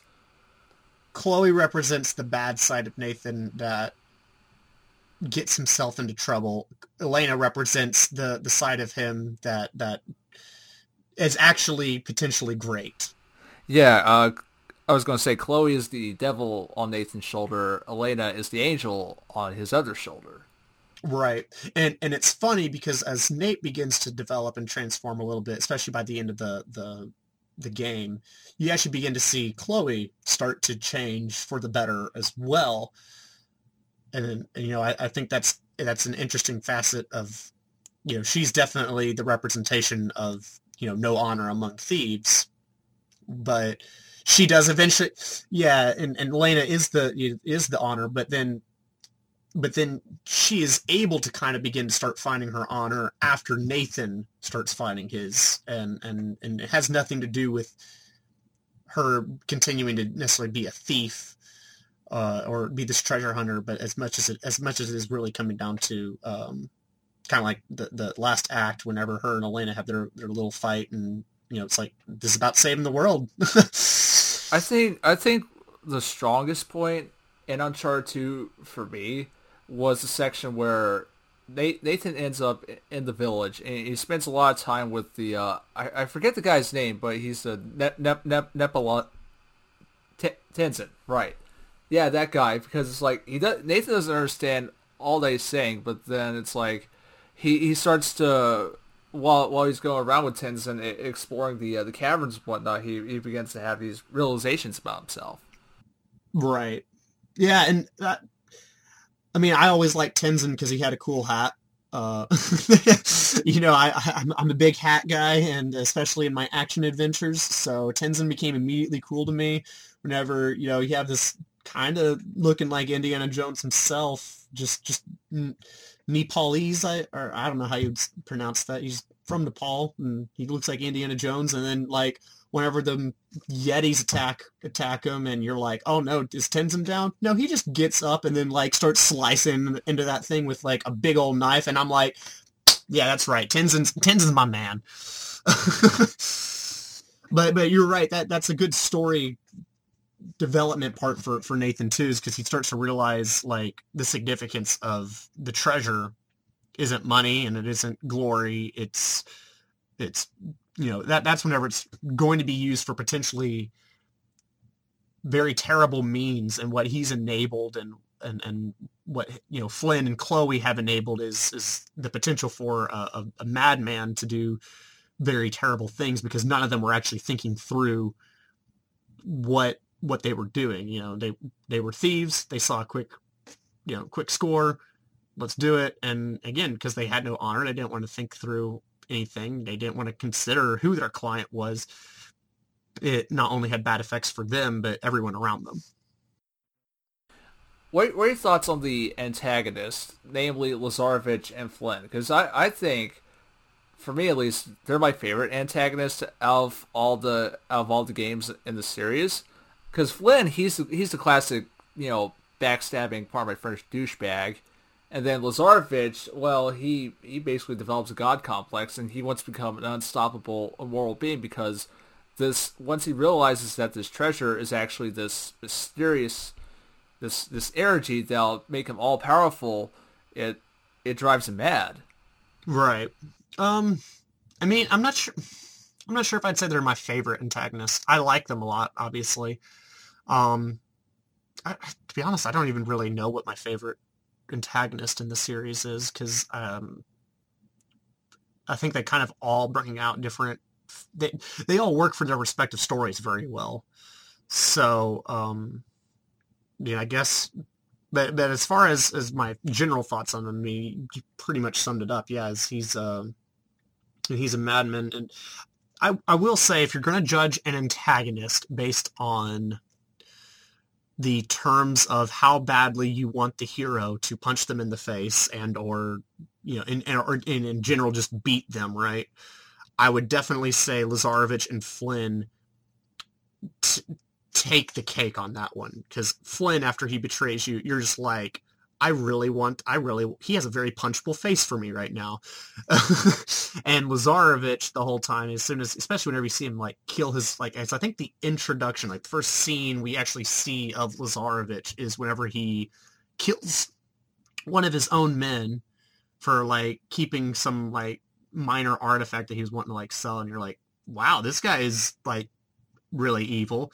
And then the next time we see Lavar Lazarevic, which is the first time him and Nathan meet, is whenever he kills Jeff. And, you know, Jeff is the obvious, you know, he's the real hero of the whole Uncharted series. Forget Drake. I mean, once once you kill Jeff, man, we got. We got to avenge Jeff. Yeah, no, I mean, I would go into Last of Us 2 spoilers, but man, that's like that's like whenever uh, certain other characters die in that series, and I'm like, man, I gotta avenge them.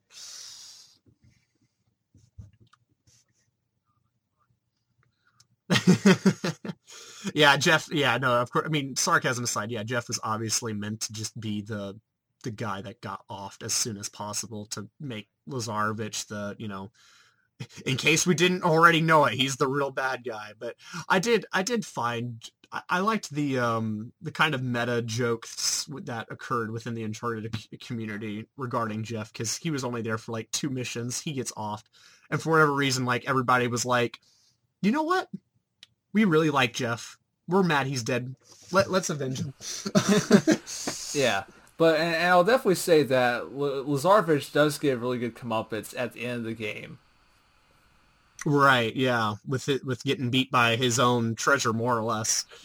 Yeah, he he gets ripped apart by the. Uh, I want to say they're orcs, but they're not orcs. They're the guardians of Shambhala. Yeah, the guardians. They're they're, they're but the, they because they've ta- they're the ones that have taken the uh, the the like the sap or like the the tree of life. Yeah, so now they're uh, so now they're super powered, but you know, it, it both. The thing is, I could never tell, even on subsequent playthroughs, if the Guardians were actually mad, you know, if they were driven crazy by power or whatever, or if they were actually because I mean, because I always interpreted the Guardians have existed for like centuries, and I wonder if like you know, again, they've lived for so long, like they have no real need to communicate or act like humans anymore.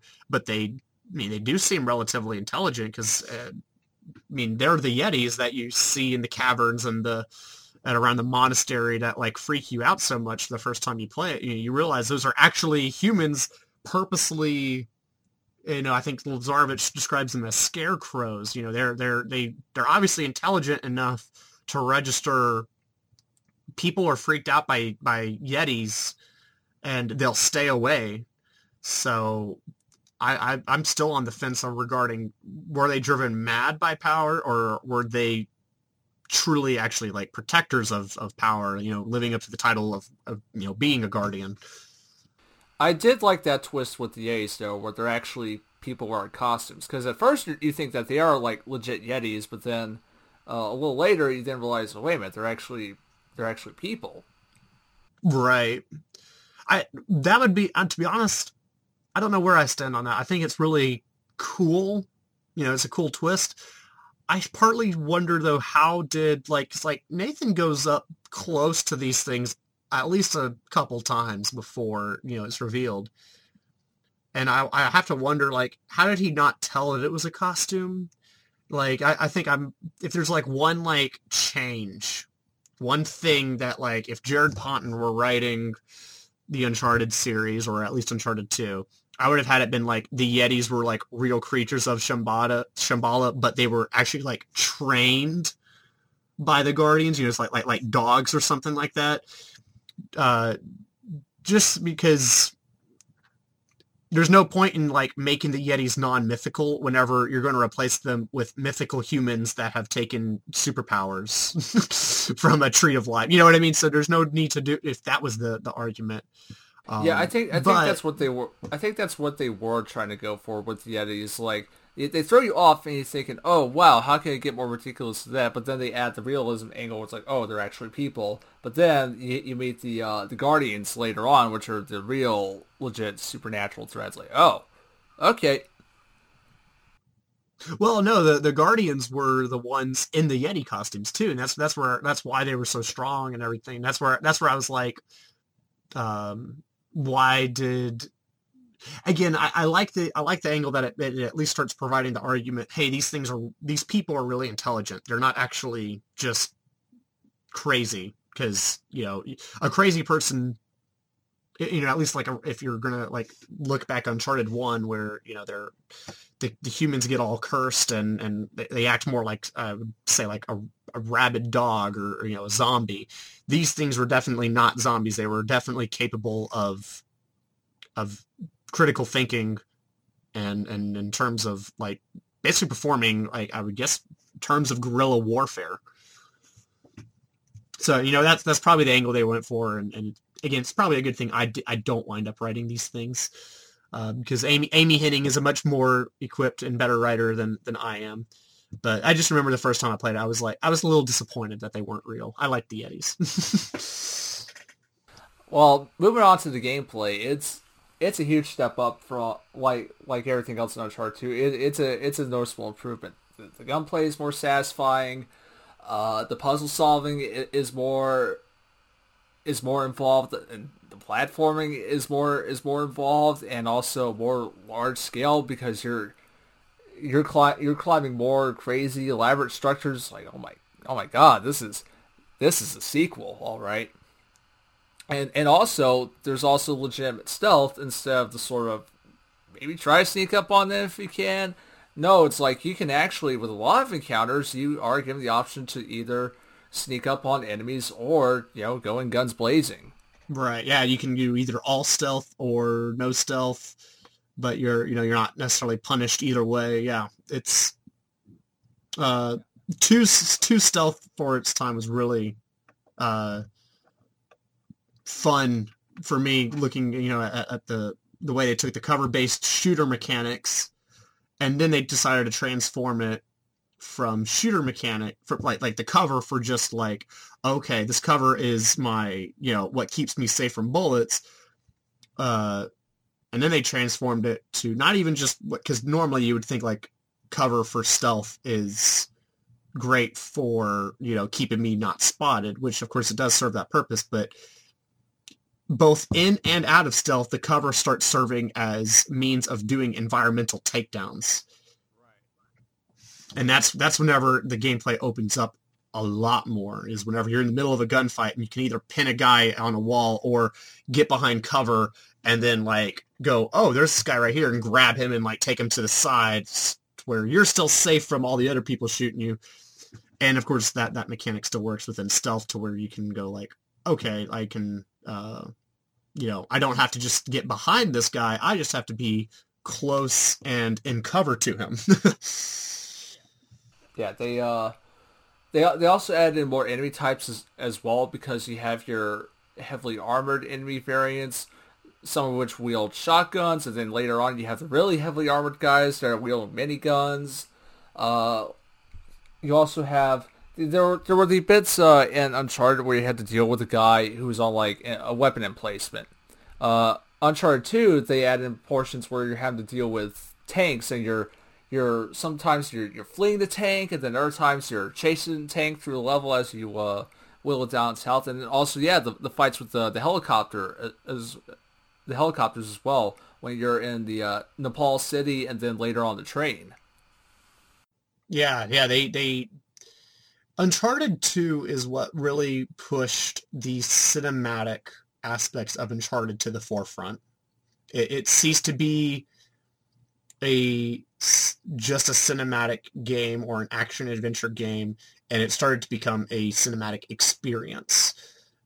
And and and and yeah, the, like the tank and the the helicopter and uh, you know, even figuring out like, you know, you can approach those helmeted guys like a, um, you know, with your gun or whatever. You, could, you know, you can do the standard shoot them in the helmet, get the helmet off, and then shoot the the the guy's head after. You know, you can you can approach it or wheel down the health with your gun, but um, I, and I don't know how many people know this or tried this.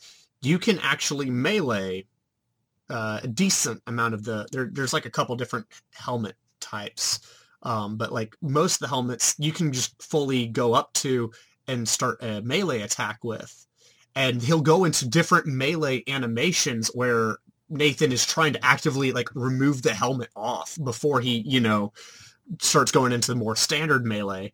And that, like honestly, once I figured that out, I was like, this is going to be like, if if at all possible, and you know, it's not going to be a giant risk to my my health bar. I'm gonna I'm gonna try and, and take them out because that looks that look just looks cool. I, I Uh, never I never do that. I, I what I always liked doing was you know you grab a propane tank, you throw it, and then you do the quick shot to cause it to explode and take out a bunch of guys. I, I remember there there's a bit where you're uh, traversing the rooftops, and there was one part where was I was on top of the building and there were some guys on a on a lower story building. I grabbed a propane tank, I threw it, and then once just as it was about to land, I, I pressed the quick fire and just took them all out once, and I was like, that was so and that was so satisfying. Not only that, it was capped off with Nathan Drake saying, "Oh, ho, ho, that was sweet." Yeah, uh, I, I I like the propane stuff too, and yeah, and that's the thing. I forgot all about the propane there for a second. I definitely used that tactic a few times. I tended I tended to like to because I didn't like to stand out in the open while holding the propane tank. So I'd like I like to try to like move Nate and then like maneuver a guy like closer to like an in place propane. Uh, but I mean, yeah, that and that's the thing is Uncharted Two opened up the means of taking down enemies for third person shooters or at least this series. I maybe shouldn't say third-person shooters as a whole because it's not like I have a great timeline of all the mechanics of, of third-person shooters in front of me. But for definitely for Uncharted, man, it opened it up just tenfold with how you could take him out. Either, I mean, it wasn't just an introduction to stealth, and then you know that's it, right? I, you I, know, I also well, I also think it's because there's there's a lot more because the combat is more fleshed out. You have more of an incentive to try out different weapon combinations. You know, it's a, it's a two weapon it's a two weapon limit, but you have a variety of firearms to choose from. Like, okay, do I want to keep a sniper rifle with me, and so I can take them out long range? Do I want a do I want a hand cannon just in case? Or, you know, a Desert Eagle, Desert Five, just in case you know. Oh, there's a heavily armored enemy. I can just quickly take him out by using that. I, I definitely like that they, they add that to the combat, giving giving you more options with like the firearms and whatnot. Yeah, I, I like that too. I, I got to the point where like what I would like to do is figure out like my preferred weapon combo. You know, normally like a semi-auto pistol and then a full auto rifle. But I'd actively like try to find places on the map where I could do a quick pickup. Like say if I could like know where a sniper rifle was, I'd still keep my auto rifle as like my main weapon of choice. But if I know where the sniper rifle is, I might move myself up there, pick it up for a few shots, and then get my rifle again and, and you know move on. Um, to where you know I'm I'm still encouraged to try out different weapons, but even whenever you know you get comfortable with like oh okay, this is like my my base uh, my baseline like loadout, you know. The way they had weapons even just placed around the environment, it like encouraged me to, you know, draw enemies in with a shotgun. You know, if I'd find a shotgun, draw some enemies in, blast them, pick up my rifle, move on, or you know, get up high with a sniper, shoot, pick up my rifle again, move on. Uh, and of course, you know, some other people probably just, you know, they might have just carried around a sniper rifle a lot of times, and there was really no, you know, punishment or incentive not to if that's what they were good with. What are your thoughts on the, on the puzzles? Uh, I will say this: I don't particularly remember most of the puzzles in Uncharted 2. I mean, I, I mean, I do, but There's um, the bit I don't. I, a- I don't think they're as memorable as some of the later games puzzles. I, I get you. Well, there, you know, there's the one part in, in two where where you're climbing the uh, statue's arms and you're trying to get them into place. Right, yeah. And, and that one's that one is one I'd say is the most memorable. And there's the other, and then there's also the other puzzle. I think it, it comes before it, where you have to manipulate the uh, reflectors to get the to activate the lights, and that lowers down these these giant uh, Right. things for Nathan to climb on. I forget how It was after them. actually. Yeah, it was, Okay, it was it was after, after. the the arms. And then yeah, it was that one was Yeah, those that those one two. was a giant puzzle. Yeah. Yeah, those two were like the the best puzzles in the game for me. And yeah, that's a good point. Trying to think, I'm trying to think of other puzzles right now that were in Uncharted 2. Uh, while while I don't remember much of the puzzles aside from those two on Uncharted 2, I do remember the set pieces because the first Uncharted it it sort of had set pieces, sort of, not a whole lot. The, there was the bit where Elena's driving the jeep and Nathan's on the emplacement. That's the one that stands out to me the most. That and you're scaling the wall of the fortress. Uh, Uncharted 2, though, it goes, it just goes. You, you want set pieces? Here are set pieces. Again, there's the opening. There's the opening where you're climbing the train. There's the bit where you first arrive in the war-torn city and he's he's fleeing from a truck and you have to shoot at it and then you know it explodes and crashes. It crashes and you narrowly escape. There's the train sequence, which again takes up two chapters, and you're hopping between different cars and having to dodge the uh, the the overhead lights that are passing by the train as, as you climb through. And you transition from the uh, the sunny sunny jungles to the the, co- the cold wintry environments. Uh, what what else? There's there's so much more. It's just like yeah, these, The these bridge pieces- that falls out from under him. yeah, the bridge. Uh, the And- tank. and- and, yeah, the tank, the hel- the helicopter. They just they they went nuts with the uh, set pieces, and it's more for the better. I mean, it's like because I, I remember the, the the train the train section. I, I died a few times uh, on the train section, but nevertheless, I, I was just like geared in the whole time. Like, oh my god, this is so awesome.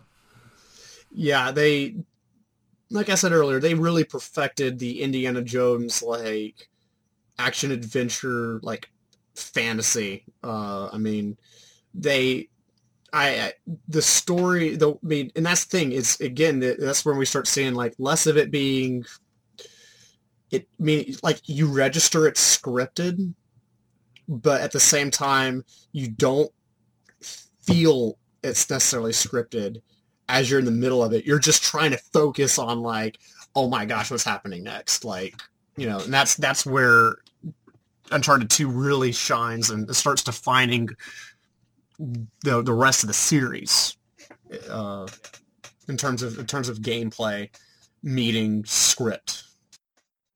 Definitely, definitely. There's not a whole lot else I, I can think of regarding the gameplay, or, other than yeah, it's a it's a huge improvement. Uh, it's it's the first game's gameplay, but better. That's that's the best way to summarize it. Right.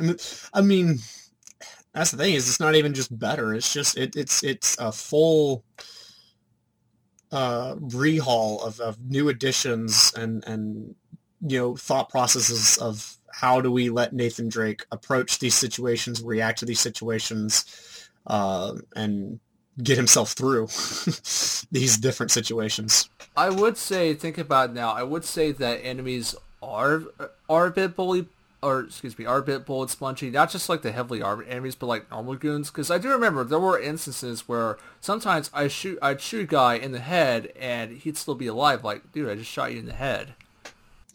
Um, I didn't see that unless it was a, a an armored enemy, but I also only played on like I forget easy or normal. I never went to like the like the higher like hard or crushing modes. I don't know what game play, game mode Uh, I. I, I, was- on I was on normal, but it was just something I I I noticed that every once every once in a while. It, it didn't become it it didn't become to uh excuse me.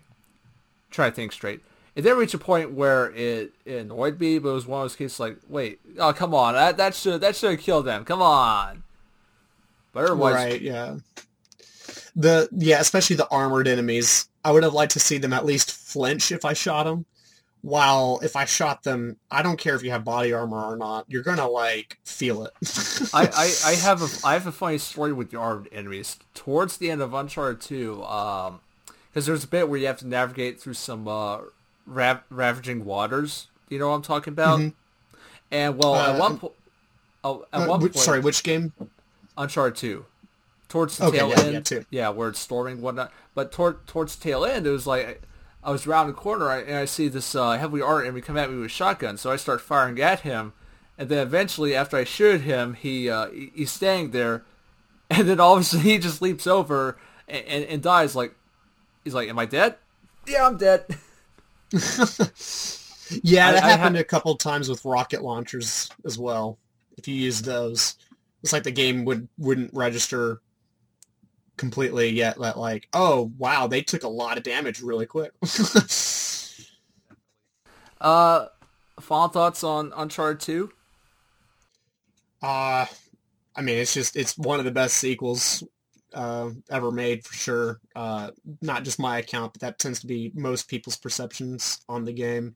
And I mean, for a lot of people, it's their their absolute favorite. Uh, me, uh, like I've said, I'm pretty pretty more partial to Uncharted 4, and I tend to actually think the series as a whole got like continually better. So like I might, I tend like somewhat think that three has a little bit of an edge on on two, but two in terms of being the sequel that improves upon the original definitely did that one probably the the most for the series. Um, maybe maybe four did did came close for three that's a kind of hard call just because you know they were on completely different generations of systems but um, i think two did it most importantly, perhaps is the better term, where they, you know, two improved in all the ways it needed to and in all the ways that it didn't need to, but it worked out for the better that it did. Yeah, yeah. Uncharted 2, th- thinking back on the games, because it, it, it's funny, like the day before we record re- we record this uh, discussion, I just beat Uncharted 4. I'm going to say it right now. But uh, think, thinking back on, on the games, I definitely say 2, two is my favorite, because it's like you mentioned, yeah, it has a it, it has a, a, a great balance of, of uh, you know, story, gameplay, visuals, cinematics, all that. It all it all gels together into this superb experience. You know, again, the first game, it's a it's a self-contained adventure you can enjoy for what it is. It's not mm-hmm. entirely comp it's not entirely complicated, but you know, it's it's a fun romp. Two, they get you more invested in the characters. They get you more invested invested in the situation that's that's going on. You know, by introducing characters like Chloe, Lazarevic, and Flynn. The gameplay, I'd say the gameplay and story both complement each other. The gameplay and story both complement each other well in all the games, but I think it's it's it's it's at its best here in two because you're going to all these different locations, you're trying out all these new gameplay styles, and the whole time you're you're engaged with what's going on. Because there mm-hmm. there were there were plenty of times where like as I mentioned before, it was like I, I was just I was hooked with what's going on. Whether I was, you know, climbing up ancient ruins, solving the puzzle, shoot, shooting bad guys while dodging uh, rocket launcher blast.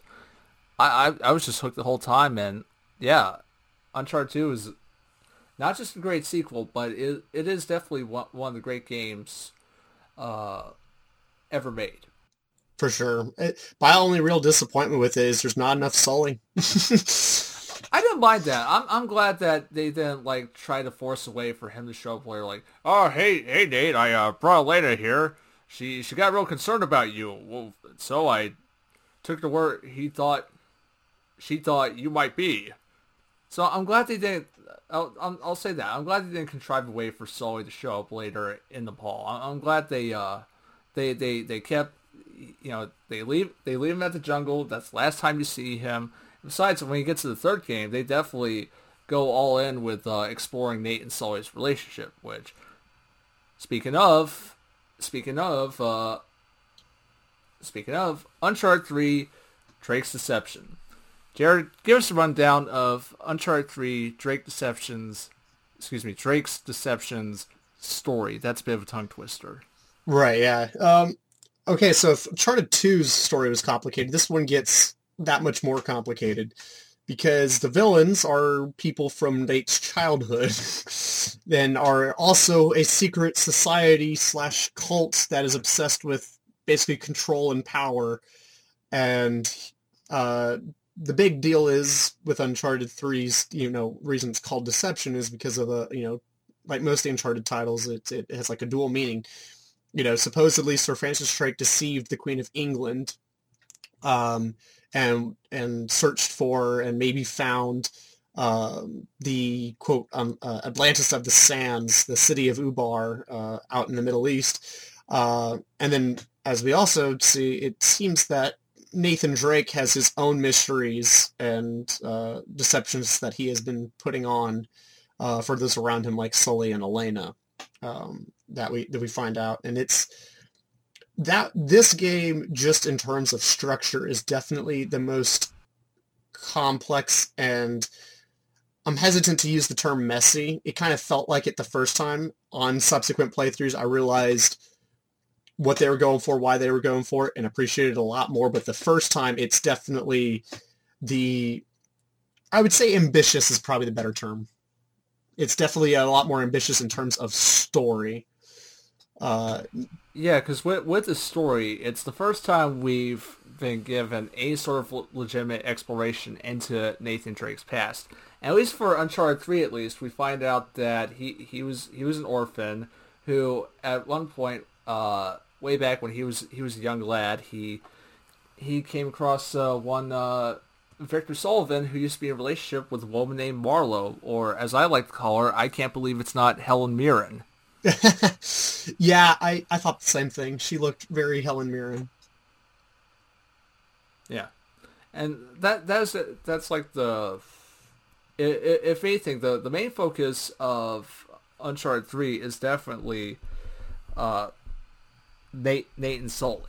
Yeah. Would you agree? Oh yeah, absolutely. Well, I wouldn't say it's just Nate and Sully. It, it, is, It's- it, it it's- does. It It's also yeah, it also builds upon a relationship with uh, Elena as well.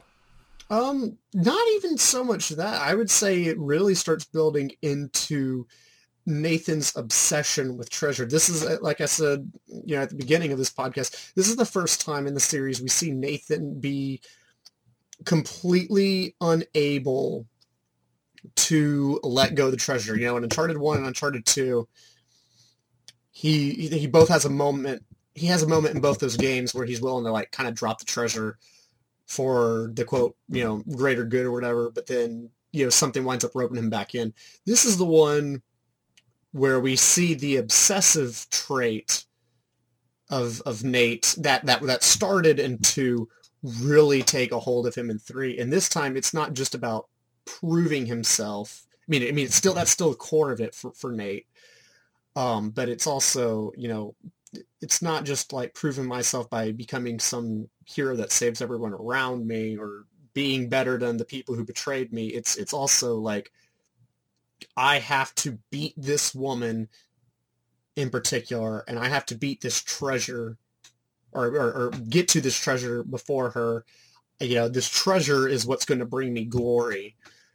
And, you know, it's it's really, yes, Nate and Sully's relationship is explored. Yes, Nate and Elena's relationship is explored. But what's explored, I think, the most is Nate's realization that these relationships are part of what make him great and give him a great life and and you know he he doesn't need to prove himself to these people because they already love and care about him and and that is for me a very powerful like message the more that you sit down and and think about it See that that this is why I kind of brought you on because, uh, I, I'm, as far as I'm concerned, I'm still a fresh face to the Uncharted series. Where, whereas with you, you've clearly spent enough time with the series that you've thought you've thought of and analyzed like the the characters, their relations, the stories, uh, what what they involve and, and stuff like that. And I think, yeah, it just uh,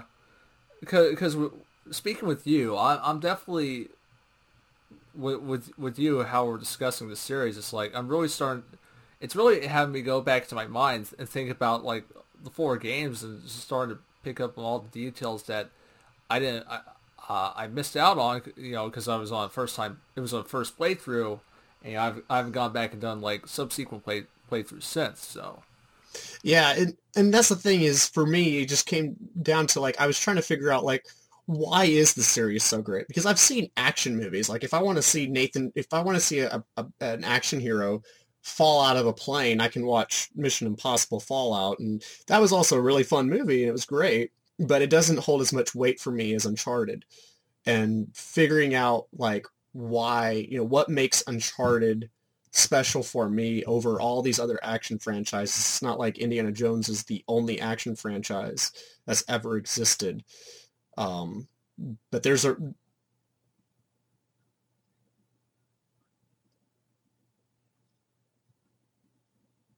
right, right.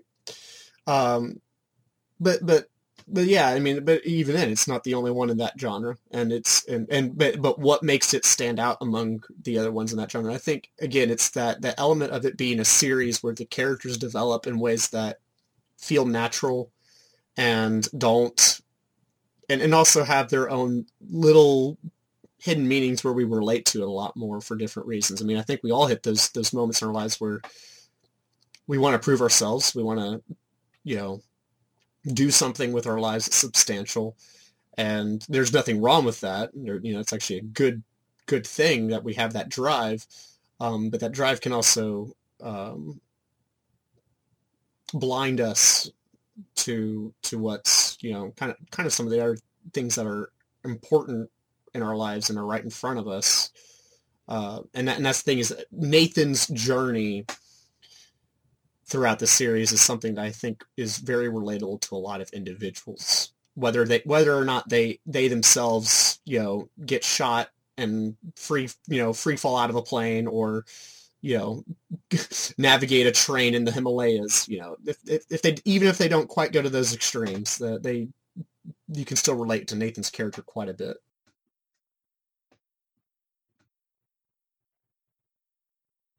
See, this this goes back to where, where I said earlier. I don't have a, necessarily a favorite villain of, of the, the franchise or set of villains. I, I, again, I think they fit the story very well, especially whenever uh, they you realize that this is a continuation of a the same like secret society cult that Francis Drake way back in the past had to like kind of deal with and which is why he deceived the queen of England because you know like in the in the Uncharted series like she's part of this cult and a bunch of other people from like the the ancient or I shouldn't say ancient historical like British Empire uh, were were associated with. And so this so this is a continuation. For me that's it's a very interesting uh, group of people to deal with. I mean they're we, definitely they're definitely a manipulative pair Marlowe and Tala because there are a lot of sequences in, in Uncharted 3 where at various intervals, because it is explained later, but like Nathan Drake just starts hallucinating. And he's hearing all these voices in, in his head that are basically trying to make him uh, doubt himself and his relations with the characters. Yeah, what what you think about those parts?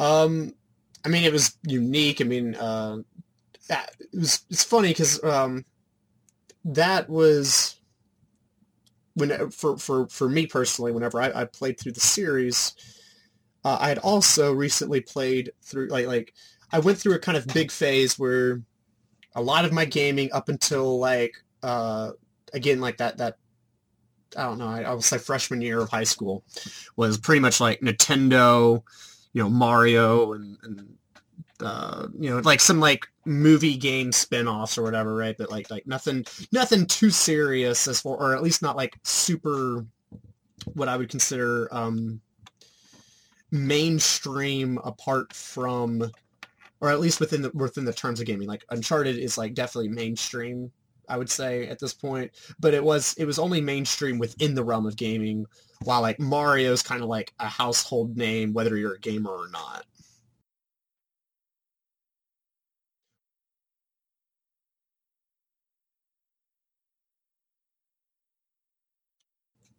Yes, and the reason I, I, I go back to particularly that freshman year is the other big game series I got involved with at that time uh, was Batman Arkham, which, if you'll remember, they did the same deal where your protagonist hallucinates some really cr- I mean he, Batman goes like hallucinates in like every single one of those games. Like it's amazing. I, I, I he- Bruce Wayne would never be able to, to pass a drug test at this point. I'm fairly positive um and and it's because it's very you know the video game it's one thing to be in a movie and see a character hallucinating or see the hallucinations of a character. It's another to play in a hallucination where it really you know puts you in the shoes of the the protagonist as you know for lack of better terms they're tripping balls. So and yeah so uncharted whenever it did that because i i mean i'm i'm coming fresh off the arkham games i was like okay that's cool you know that's that's a nice that's a nice touch i mean i mean i don't foresee or necessarily want every game to be doing like a hey let's make our, our character trip on acid scene but I mean, it, if it works within the story like it did for Arkham or it did uh, an Uncharted Three, then then by all means, those are very effective sequences. I think. Well, what one thing I do like regarding the characters is the uh, the introduction of I forget the guy's name, but he he's a guy who looks like Jason Statham. Sounds like him. Yeah, Charlie Cutter. I, I really like that guy. Uh, And uh, I will say this, much like with how, you know, Sully kind of disappeared early on in Uncharted 2's story, and for the better, I'd argue. I, I, I'm glad that, like, uh, Chloe and Charlie, they didn't show up later on in Uncharted, Uncharted 3's story. Because, again, we're, we're, again, focusing on, uh, you know, Nathan and Sully. And to bring and to bring those two back, be like, oh, we we heard you in trouble, Nate, so we came to help you out. It's like, no, they're they're good, they're good. And besides, uh, Chloe gets go on her own adventure later, which we'll discuss. Well, I will say this in, to to compare like the Sully exit and the Charlie and and Chloe exit in three. Um, keep in mind, I I I agree that Sully, the way he exited and didn't you know he didn't didn't show up, that was good for the story of two. I just what I said earlier was I wish we could have gotten more of Sully. Like it's one thing to go like okay, I only got like a couple missions with Sully. Well, at least Charlie and Chloe they even though they eventually do exit, I do feel like we get to spend a decent amount of time with them in the story. Like, I mean, because I'm trying to think, they are even if you're they're not in every level of the game of of that those first like nine, ten missions or whatever. They are, you know, you know they're on Nathan's side. You know, even if they're not present, you know they're they, you know that they're still actively working with him, even in you know in the background or something. Um, so, you know, that's where that's where I, w- I would like to make that distinction to clarify my earlier comments and, and agree with furthermore on you uh, uh, with you on this is like, yeah, they did a good job of like giving us some good time to help us enjoy those characters and, you know, let Nate spend some time with them. And then after we got, a, I would say, a little bit more appropriate amount of time than we got with Sully into, you know, then having them exit. So Nate and Sully's you know that being the core of the story get more focus uh it was it was better played than i thought in three and plus charlie had so many fun moments already in three by the time he exited with you know you figure out he's claustrophobic and then you get in that cool like he gets you know hallucinated and you know Yeah, you yeah, he's, he's freaking him. out. They're trying to keep him under under control. Yeah, I, I really I really like that bit. Yeah. Yeah. So so yeah, no, I I thought they did more with a little bit more time, but also even with kind of a maybe I did, I Sully's in two missions of two, and I forget exactly how many are you know with Chloe and and Cutter and and three. It's like again, the it's like the first four or five chapters of, of the game, if knowledge serves me right. Well, like that. because they're they're with him in London, and the you know during the whole London sequence, and so like we get a decent amount of time with them there. Yeah, and and, then, they, go- and then they, split they up. split up, yeah, and then that's And where then like that- I think that was level six and seven, if I remember right, was was uh, Nate and Sully go off on their own, and then eight and nine uh, they reunite with with Chloe and Cutter uh, in um, Syria. So, which uh, you know, think about it. I don't know. I don't know if you picked up on this or not, but I, I noticed some, some, shall we say, because I know a lot of people when they discuss Uncharted, like, oh, this is Indiana Jones for video game. But I think that with with Uncharted Three, I don't know about you, but did you pick up on? I know some sort of like uh, similarities to some s- stuff from the Mummy. Uh, yeah, I can I can definitely see that. Yeah, I mean, especially well, yeah, just uh, yeah, with the the setting. It's like, yeah, because a lot of it. For well, I mean, for one, a lot of it is set in the desert, but two, the the characters are looking for uh, a lost a lost city in the desert that supposedly contains this this valuable treasure, but actually turns out it har- it harbors this evil that will bring the destruction po- destruction of the world if it is released. Although in Uncharted 3's case, it's not it's not an evil mummy although I thought they were going to imply that. It's not an evil mummy. It, it's it's this hallucinogenic stuff, more or less. There's uh. Well, it there's was it was demons, I, if I remember right. yeah demons. Yeah, but but long story short, don't don't drink the water at this city. Uh, and then and then also there's there's the uh, there's the uh, recurring creepy crawlies because the mummy had the beetles and the, and Uncharted three has the spiders which you encounter a lot. And then and then finally, uh, towards the tail end, when Nathan ends up in the desert, he's he's helped out by this uh, Mil- uh, what's the uh, Middle Eastern guy's name? He's Uh, like a am I- nomad. yeah, yeah, yeah. Um, why am I blanking on him? Um, I know, I know who you're talking about. I don't know why I'm blanking on the name. The yeah, I, I can't think of his name either, but yeah, but similar to like uh, Ar- Arth, Ar- Arth Bay from from the Mummy movie. Uh, th- this guy, he's basically ensuring that you know nobody finds the uh, the lost city. And then and then at the end, the lost city uh, is is destroyed via like a trigger or something, similar to how uh, the uh, lost city in the Mummy is destroyed, ensuring that the evil that was uh, at this place is is never found. Right. Well, even even um, Nathan Drake's uh, character model, like whenever he's in the desert, is is is pretty. You know, the the the Middle Eastern scarf and the you know like tan uh, tan shirt and khakis. Yeah, yeah, he looks just yeah, he's looking like uh, Brendan Fraser's character Yeah. from the Mummy, and it's Yeah, funny. no. I I uh, I'm on Reddit and I follow the uh, Uncharted subreddit. And I, I I posted I posted a meme there. Uh, you know, it was a picture. It was a picture of Nate uh, Brendan Fraser and his get up from the Mummy, and it was like, "Go and tell my kids this was Nathan Drake." yeah. I'm curious how many uh, reactions you get to that. Oh, it, it, it was it was it was popular. It was upvoted like 600 upvotes. Hey, it's not bad. uh, yeah, uh, yeah. Go, uh, go follow me on Reddit. Uh, username it's William Dude. I actually don't have a Reddit. I just I just browse on it sometimes. You're, it's okay. You're, you're, you're not missing out. It's just a lot of memes. But, but, but that's anyhow, what I, that's what I like it for. and it, yeah. But, uh, but, but anyhow, and the other, the other thing is like going back to the uh, Uncharted Indiana Jones connection.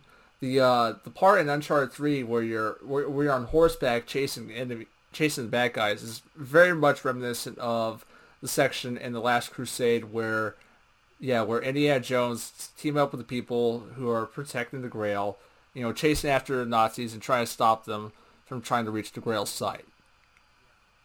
Which, which by the way, I, I love that horseback sequence in Uncharted 3. That was awesome. Right. Well, uh, is there there are kind of a couple different ones. I'm assuming though you mean the the big convoy mission Yeah, the big where like you're like you're hopping from like the horse to the the truck The and then you're like you're yeah. taking out like motorcycles. You'll hop back onto the. Yeah, that's that's a oh yeah that's a really cool sequence. Uh, it, that's that's weirdly one I feel like in this series is like Uncharted Two. I feel like I, I see a lot of people refer to the the big convoy on the snowy mountain you know, that take place right after the train. And of course, everybody loves the convoy sequence in four. You know, that's kind of most people's like standout sequence for, if if not if if not the whole series, uh, definitely for itself. Um, but but yeah, I feel like threes definitely holds its own uh, within like you know the the I guess the long trend of of Uncharted convoy missions. Uh, but yeah, it doesn't get as much attention as as as those other two. Well, uh, mo- moving on to the gameplay. Really, the game I'd say uh, as far as the gameplay goes, it's uh it's an incremental improvement over two's gameplay. I'd say by and large it's about the same. There's a little bit more a little bit more of a nuanced combat, but but by and large, yeah, it's it's relatively unchanged, which which isn't a bad thing. No, no, not at all. It's um I mean I think sometimes because I know I know some people got really frustrated at three. Like three seems to be the most polarizing of the series in my discussions, like online with people. Like three is either one that like most people really love, or or people view as one of the weakest entries in the series. I tend to be more on the the category of love it, and and on for the most part think it's uh, better than two, but in, in, in again, like you said earlier, incremental ways. It's not like it's vastly superior to two in in the ways that like two is vastly superior to one. Um, but um, I did I do feel like three does a better job at making the core like gameplay gunplay feel a little bit more faster paced uh and that's you know because like uncharted 2 we talked about earlier the set pieces but i don't particularly think too many people um, beyond again what we kind of discussed about earlier with the variety of, of, of gameplay play options for your, your your kind of basic generic fights. I feel like three did a better job at making me enjoy those fights a little bit more, and um, no, you know, no matter what, you know, two it was the variety that I enjoyed. Three, I have that variety still, but it also made stealth feel a little bit more like natural it also made, uh, or by, by by natural, what I mean is like, um, maybe realistic in terms of like how enemies would see you or how you could like approach the enemies. Uh, you know, this this stealth felt a lot less scripted in in a lot of segments of three for me, as well as two or two's gunplay. I don't know how to describe it. It doesn't feel slow but threes felt like I'm sprinting. Where if, if I'm if I'm running into like three Nathan Drake, I felt like he's like sprinting, and uh, you know he's like if you know somebody throws a grenade, you know in two I I press circle and I roll. In three I make the quick decision: do I throw the grenade back, or do I roll, or do I like hop my cover? Uh, you know, I felt like I, I would had to do a lot more quick thinking on my feet, and as a result, it made Nathan Drake feel quicker as like a character as an action hero, you know, however you want to define him. Yeah, de- definitely, definitely think about back at all. Uh, excuse me. Definitely look at the combat again for three, and you know, discuss it. It's definitely more. It's definitely more fast paced and active. I'd say it's more three's combat is more in line with fours than one and twos because it does uh, three's combat encourages you to be fast, mobile, and aggressive against the opposition. Now, granted, the trade-off is that I I definitely think that Nathan Drake is a bit more fragile in three compared to the other games in the series. E- even four, he, he's a bit more fragile because I died my fair share of times in three, and I and I was just playing on normal. Right. Yeah, he, he's. Uh, I definitely say the game's got harder as time goes on and I'm not sure, and I'm not, yeah, and I think that is a good thing. I'm not sure if that was because like the AI got smarter, because I mean, I noticed especially in like three compared to two, and definitely four. Dear Lord, uh, you know, like the enemies like get better at flanking you, and and you know, where where two you could kind of like tunnel them into an area and just light them all up if you needed to. Um, three the areas were a lot more open and they're coming up around my sides and stuff a lot more and like uh, oh yeah um, they're, they're they're definitely more they're definitely more smarter and aggressive uh, dynamic is what i would just define yeah, it di- as. dynamic. And oh man like and and that's that i think that pay, plays back to like again it feels quicker. I don't know how else to define that. Yeah, he um, does. But, Nathan Drake does move quicker. I, I, I noticed that his movement is a lot more quicker pace, and and not just his movement, but his like again, like the way I'm having to constantly react to things. And go back to the grenade example, I could throw the grenade at you know at, uh, at times if uh, the situation called for it. Uh, you know, that's a very quick split second decision. And going back to if somebody ambushes me, uh, which happened quite a bit in, in three, well, then I'm like, crap, you know, do I shoot? Do I like because you know most of the time if they ambush me, they're in relatively close proximity. Do I try to move in for a melee kill and save on ammo?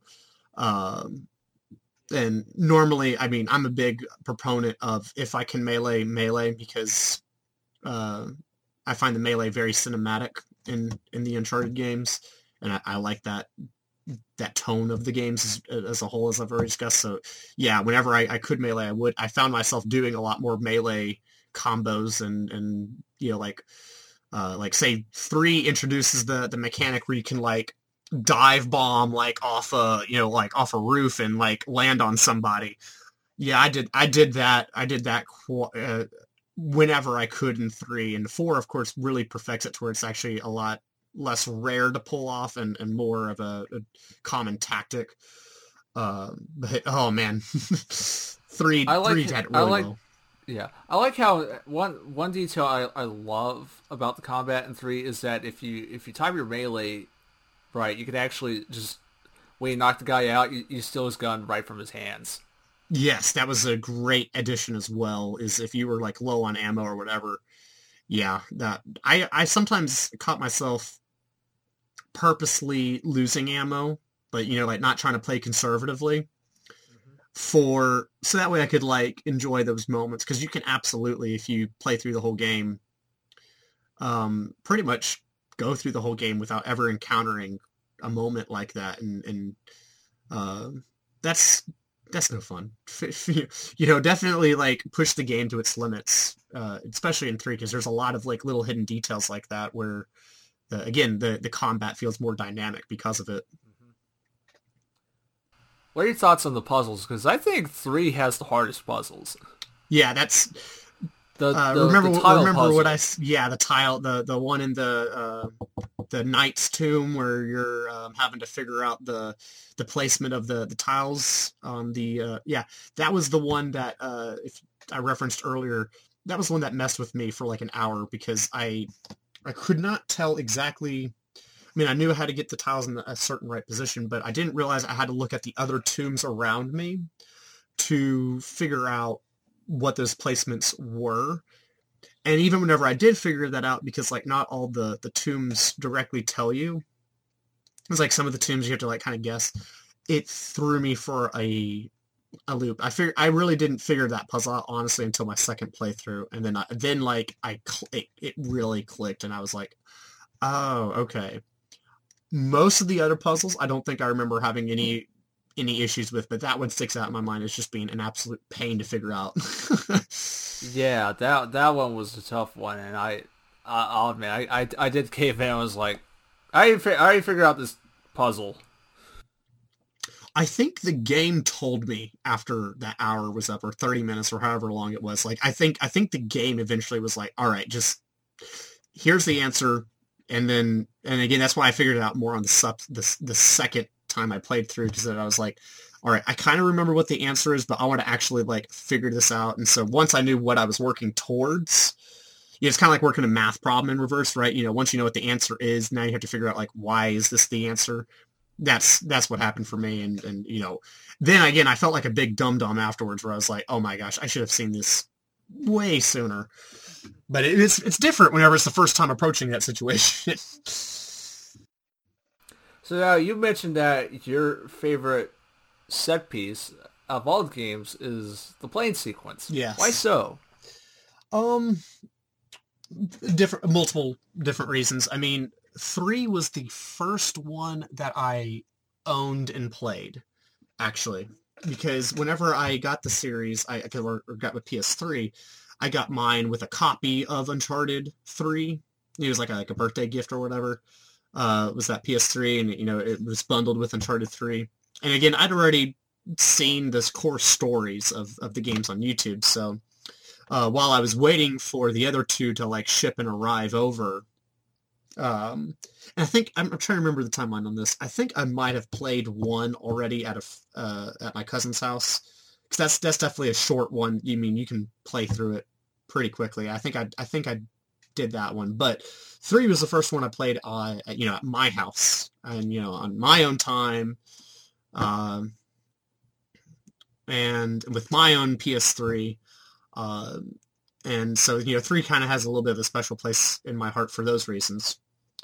Uh, as well as the fact that the plane sequence was what I once saw in all the promos as well. You know, that was that is definitely the highlight of, of three set pieces. And I'll never forget one of the promos. We've been making all the Indiana Jones references, and this was one of my favorite facets of, of Uncharted like promotion. Um, during Uncharted 3's promotion, I think it was for a Japanese or a foreign. It was it, it was it wasn't for like a standard promotion, but they actually Naughty Dog got uh, Harrison Ford to play part of the game. Yes, yeah. Yes, they got Harrison Ford to play the game, and the segment they gave him to play was the plane sequence from Uncharted 3. And, you know, Harrison Ford, he's a, he's a pretty, um, yeah, I was trying to figure out the best way to say that. Yeah, he, he's not someone who's easy to impress. Um, and uh, whenever I saw him playing that plane sequence and he just had this kind of like big old like smile on his face and he seemed like also a little bit stunned. Like he was like, wow, this is in a game. Um, and he just was like soaked into it for those like five, ten minutes or whatever. Like that's whenever I knew um, so I think again I got all that before I actually got my hands on the game itself. That's whenever I knew like this is a special series. It can make it can make even Harrison Ford have a smile on his face. and I mean it's it's it's Indiana Jones himself, yeah, right? yeah, it's like Indiana Jones approves of Uncharted. exactly. Like it's funny. It's like yeah, I do. I and, another thing, go back to Uncharted Three. I do remember as as part of their marketing it's like okay, they did that with Harrison Ford in, in Japan, but back in America, I, I remember there were there was a subway tie-in with Uncharted Three. Yeah, yeah, and I remember there were commercials where they, they did the plane scene, but it's like Nathan Drake is holding on, he's also holding on to his subway, subway sandwich. sandwich. yeah, I remember I remember that one too. Where I, there we go. That's the plot for Uncharted Five. Uncharted Five in the lost city of Subway. right. yeah, that's uh so yeah, no, I, I, definitely remember the the plane sequence from the promos, and you know that kind of soaked me in. I remember it being from the game. That was my first one, and just on top of that, like if you look at that sequence, it, it's it definitely pulls kind of what I said earlier before Uncharted Four did it. The the perfection of scripted gameplay that like you're kind, you know, you're in control of, but man, like. Uh, it's technically f- still fully scripted. You just don't register it as it's going on. You know, like the first time you play that sequence, you're like, oh my gosh, did I screw up? Wait, no, he that I think this is supposed to happen, and you're just drastically like trying to climb back onto the plane, and you know, then you get in a shootout and stuff. You know, there's there's that element of you don't know. It's it's hard to tell the first time where the script is occurring versus where you as the game uh, player are affecting it and uh, man, that that is very well done. I, I like the plane sequence, but actually I prefer the, the sequence after where Nathan has wandered the desert.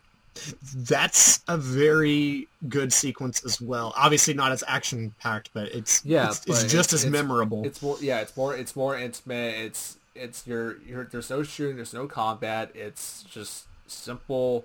It's a it's a simple but effective mixture of gameplay gameplay and storytelling, just guiding the character through the desert as he's thinking about how he ended up here before he, eventually finds the uh, the abandoned desert town, which he thinks is abandoned, but is actually filled with bad guys. And it, it, it's funny. It's like, yeah, I remember seeing another meme. It's like he spends three days l- looking for any signs of water, snaps into it upon seeing the first bad guy.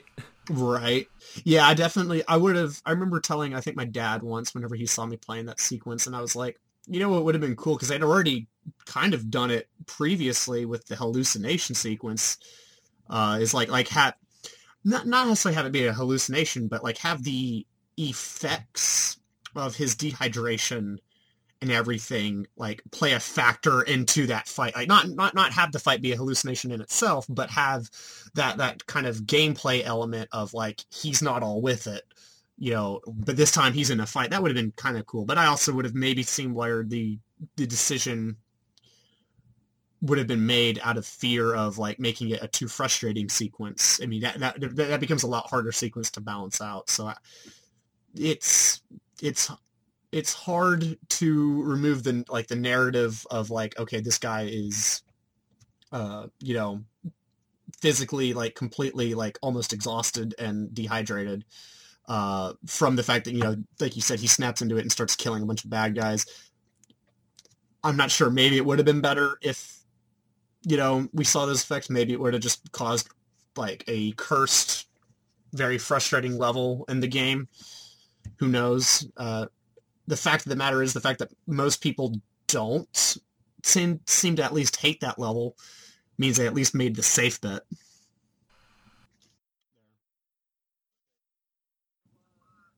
Final thoughts on Uncharted 3?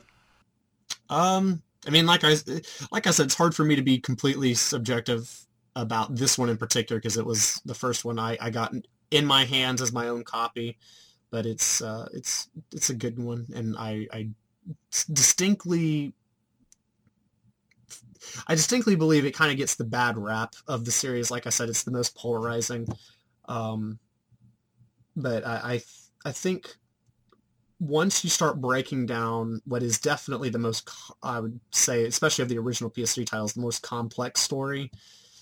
Um, and, and as a, as a result, sometimes it's not as um, tightly told as Uncharted 2 was, but but the ambition that that Uncharted 3 has uh, not only I think fits the kind of theme of the game, right? He's becoming more obsessed with, with this glory and this treasure, uh, but it also um, I think does service and become a better sequel to two, if not in the same measure of, of two did to one.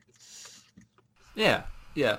Th- thinking back on Uncharted three, I would have to say it it doesn't surpass two. I would say it's about as good as two. Yeah, that's that's also a pretty fair call. I mean, again, it doesn't. It's it's it's incremental in its in its uh, advancements, so it doesn't like have that like boost factor for it. But I mean, it's the people who I would say who tend to hate it or or argue that it was a disappointment are either I think overhyping two or just looking for an excuse to hate three. Like I, I there's there's in no way a for me personally a, a argument that this is a fundamentally terribly worse game than two. Yeah, it's it's it's it, it's not. It I think where I think if if I'd say one area where uh three has the advantage over two is that yeah, it it does take the time and effort to try explore Nathan Drake as a character and also basically bring his character arc to to a close because you know at the end him Sully and Elena you know walk, but more or less walk off to the sunset. And had had they had they stopped the series there, you know, not done four, I think it would have been a perfectly solid way to to have ended the series. Yeah, I I agree. I mean, for the longest there, because Naughty Dog didn't move on to another Uncharted game after three, they moved on to to uh, publish The Last of Us. Um, for the longest, we weren't even sure would we get another Uncharted game until four was announced. And, and yeah, I remember kind of being like disappointed in the terms of like, man, I would love more Uncharted games, but I definitely was not disappointed in three's ending being the potential end of the series. Well, before we move on to Uncharted 4, I just want to take a quick detour into handheld territory because you have played the Vita prequel, uh, Uncharted, Uncharted Lost Legacy. Just to just to quickly summarize, because this is actually No, actually no, turned no, out Lost like Leg- the episode. Sorry, uh, Yeah, Golden Abyss was the, the Gold, prequel. Golden Abyss. Oh yeah, yeah, my bad. Lost Legacy is the PS4 The- one. Yeah, the Um, epilogue sequel, whatever you want to call it. Yeah, uh, just uh, because this is a pretty lengthy discussion, just to quickly summarize your thoughts on Golden Abyss for the Vita. I assume it's you know Uncharted on the Vita. Right, that, that's that's that's essentially it. If you like the Uncharted series, it's definitely. I mean, and and you're you know willing to, if willing to or already own a Vita, uh, you know, it's definitely a must buy. It's without a doubt probably my favorite title on the on the Vita, and it's it's sad uh, too because I, I felt like Golden Abyss really showed the hardware potential for the Vita. Uh, and and to be honest, the the hardware in the Vita was really ahead of its time. I mean, it, it in terms of putting out a like triple A quality title. Um, I mean, it, it's Uncharted Golden Abyss feels pretty darn close to uh, the main series, uh, but but on handheld and, and in reality, I mean, the, the Vita doesn't feel too far off whenever I play that game from the Switch, which of course you know is definitely the most popular mobile mobile device uh, gameplay for gaming, and and yeah, the the it was actually a different team that did Uncharted uh, Golden Abyss. You can kind of tell in terms of writing, um, just in, more so in terms of dialogue, um, not so much plots, or maybe a little bit in plot structure. Um, but but overall, it's a very solid title that um, you know it's it's almost I would still argue it's actually fairly important to Nathan Drake's character development because this is the it's really the story about um, you know because we've seen the flashbacks of three and four when you know he he you know he's already you know kind of from a young age already had like this devotion to treasure hunting you know he was always going to head down that path but uh, you know, Uncharted Drake's fortune is what we take as being like the first time he starts going for like treasure out of what we would consider like I guess like a personal significance or whatever, right? Yeah. Gold Abyss fits in that perfect uh, loop between those flashbacks where we see like this is you know where he has like development of personal uh, you know treasure hunting growth and and then Drake's fortune where he he has you know, actually starts doing it, Golden Abyss kind of starts answering that question of like, why did he wait till then? Because Golden Abyss is whenever he starts, he's on a job, regular, you know, treasure hunting gig. Uh, like, you know, he and Sully have, you know, constantly referenced in, in previous series, uh, series and uh, discussions. Um, and kind of like how he, you know, was in two. But Golden Abyss, he meets the you know the love interest in that game, who is absolutely passionate about the particular treasure in in in that game, um, and you know you, you kind of see how it, it it invites and sparks and Drake that like okay, this is why I got into this to begin with, and and that was that was a really cool facet of his character development that like for not being considered one of the main entries, I was like, this kind of should be viewed as one of the main entries in the series. It just isn't because of it being held on a handheld. Uh, but again, which, which is sad for both the Vita in terms of it never really went anywhere with that type of hardware, and, and also in terms of the, the Uncharted series with it not getting as much recognition because of, of that. So, so basically, what you're saying is Golden Abyss is worth playing. Oh, absolutely. Yeah, it's uh, as someone who got the Vita and got a few titles expecting um, more AAA quality like that, which unfortunately never happened, I would still say the Vita wound up being worth my purchase and at least the amount of time I spent playing Golden Abyss and a few of the other titles uh, that released around the launch of the Vita.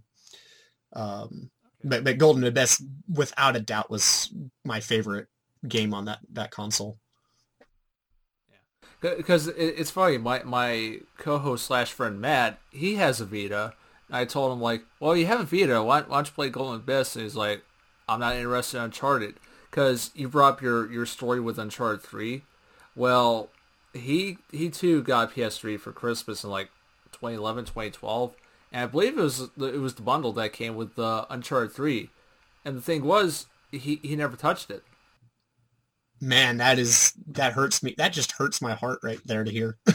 yeah, I mean, his, his, I mean, his gaming tastes are a bit more skewed to like niche stuff that the mainstream stuff, but still, it's like you know, I tell him, I you know, just casually just tell him like, give give the series a chance. He's like, eh, I'm not that interested. It's like, well, this is why you're on.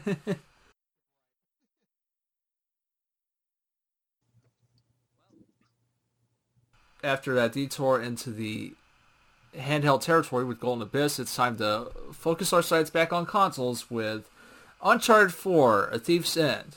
So Uncharted 3, it more it more or less capped off the story of Nathan Drake. But you know, there there are a handful of us or or people like you who are like, what if what if some something happened to Nathan Drake that lured him back into treasure hunting one last time? And in Naughty Dog's case, they're like, well, what he had brother that was never mentioned before in the past, is now is now conveniently mentioned, brought brought up for this fourth game, and after many many many years they reunite, and Sam is like, hey, want want to go look for some uh, pirate treasure? Right. Yeah. For whenever I first heard about it, I mean, obviously I was hyped, but I, I also kind of fell in the same boat of the the questions you brought up about the brother, and I'm like, uh, that's interesting. Um, I I I came around to it once I saw it within the context of the story. Um, they I mean they did they did a, for as far as I guess what I mean I guess you consider this a retcon of of some form, right? As far as retcons go, they did a really good job of kind of writing around the fact that we hadn't heard or seen, you know, this guy's brother before. Um, and also, this is where it, I, I'd referenced earlier, like Amy Hennig.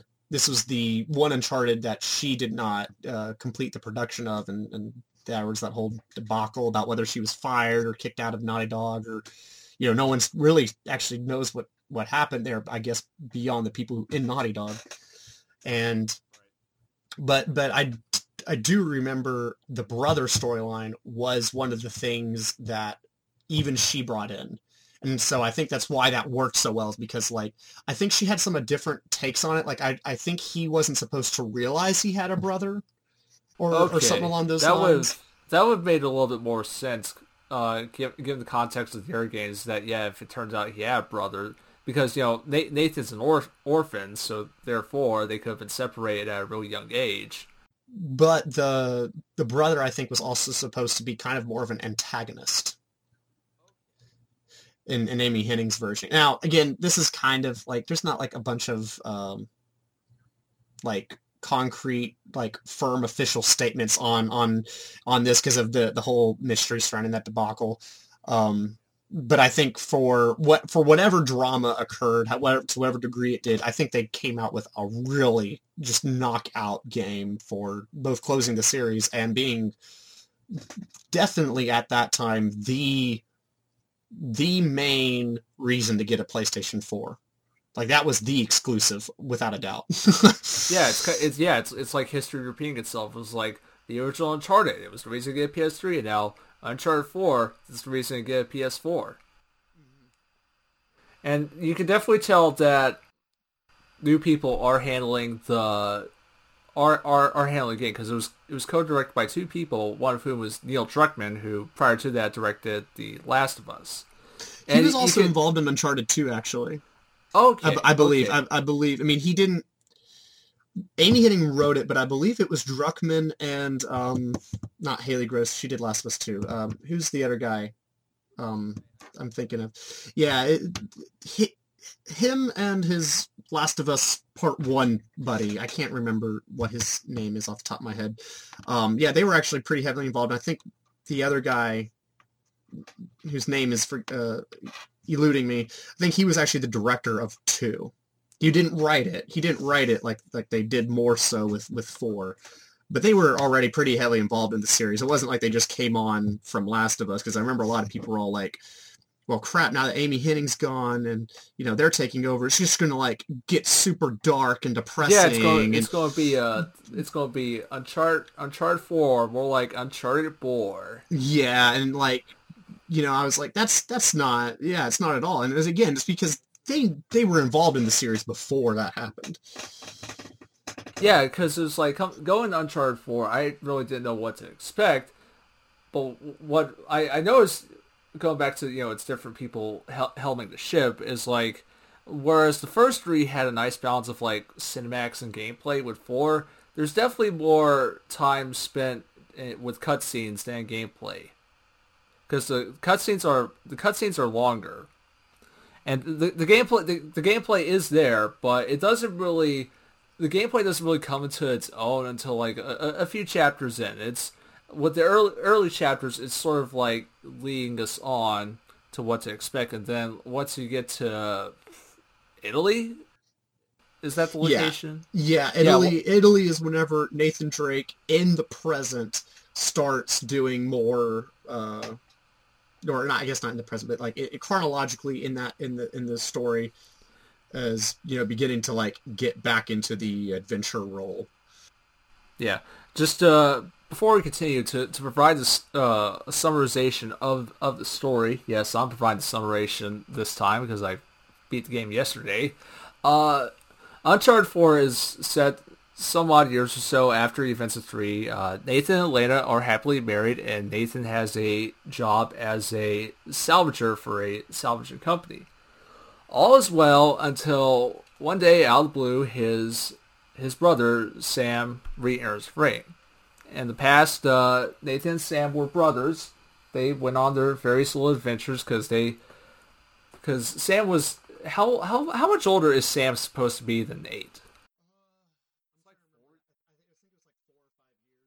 Yeah, that's what I was thinking as well. Because yeah, Sam was the older brother, and thus he was a bit more of a troublemaker.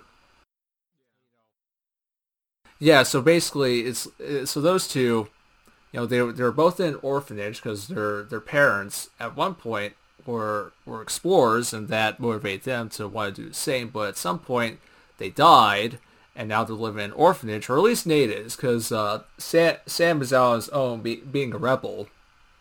And then uh, eventually, they uh, Sam Sam breaks his brother Nathan out.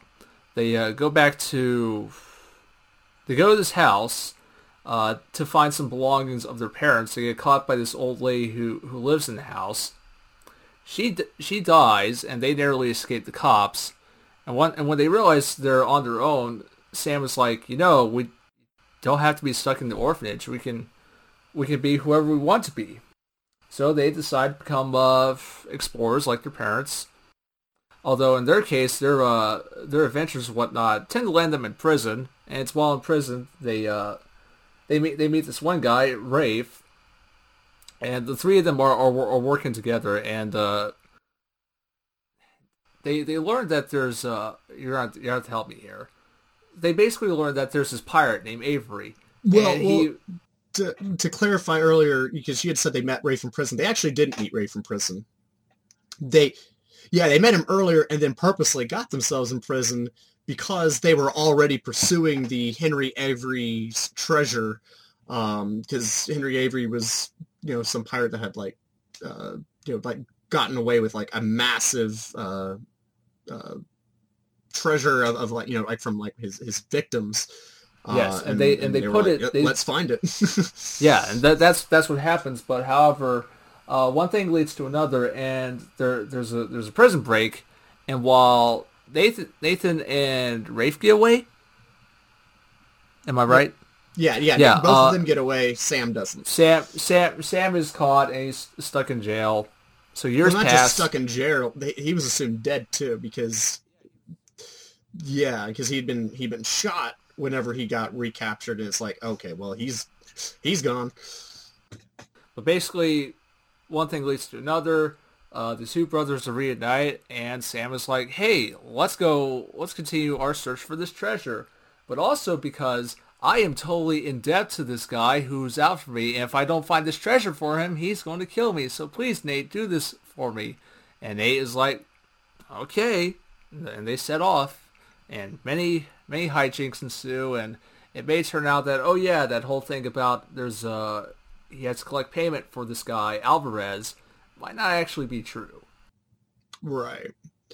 Yeah, that was that was the one plot twist that actually really surprised me above most of the others in the series was Sam not being in debt to that guy. And or even if it was even or even if he was not in debt to the guy, the fact that he had actually been working with Rafe beforehand.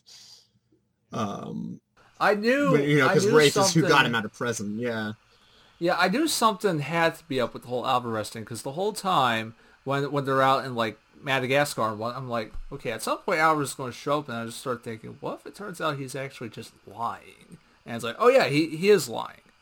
Yeah, I, I kept on going like for for being the the pivotal crux upon which this story kind of resides. He definitely has not shown up or been a pivotal part of the story up in, for most of this time. So figuring out that he was actually dead the whole time was um, a good way to because ha- had he been present and then it took him all the way into like the last act to show up, I I might have had more issues with that story. That yeah, that would have been like dumb. Just that's the lightweight putting it. Which, uh, by the way, uh, before we continue, speaking of villains who look like famous people, did it ever occur to you that Rafe looked a little bit like Jake Gyllenhaal? It did not actually, but I, I totally see that now that you've said it. Yeah, the whole time I was thinking like, man, this, this, this guy Rafe, he looks so much like Jake Gyllenhaal. It's it's not even funny. Yeah, I totally see that. He doesn't he doesn't sound like him, but yeah, he he does look like him. Uh, I I'd say that like like three, there's a bit more focus on the characters, and what really actually four is about the characters. Oh yeah, for for absolutely certain. I know. I do think four did a lot more in terms of gameplay. Um. Uh, then you know, I mean, it, it did it did a lot more of the kind of boost that we talked about from like one to two. You know, it, from three to four, like four plays very differently, uh, or, or more naturally. Like man, like the you could tell they learned a lot from Last of Us, bringing bringing that their experience of that into this game. Yeah, go going back to the story. What what did you think of it?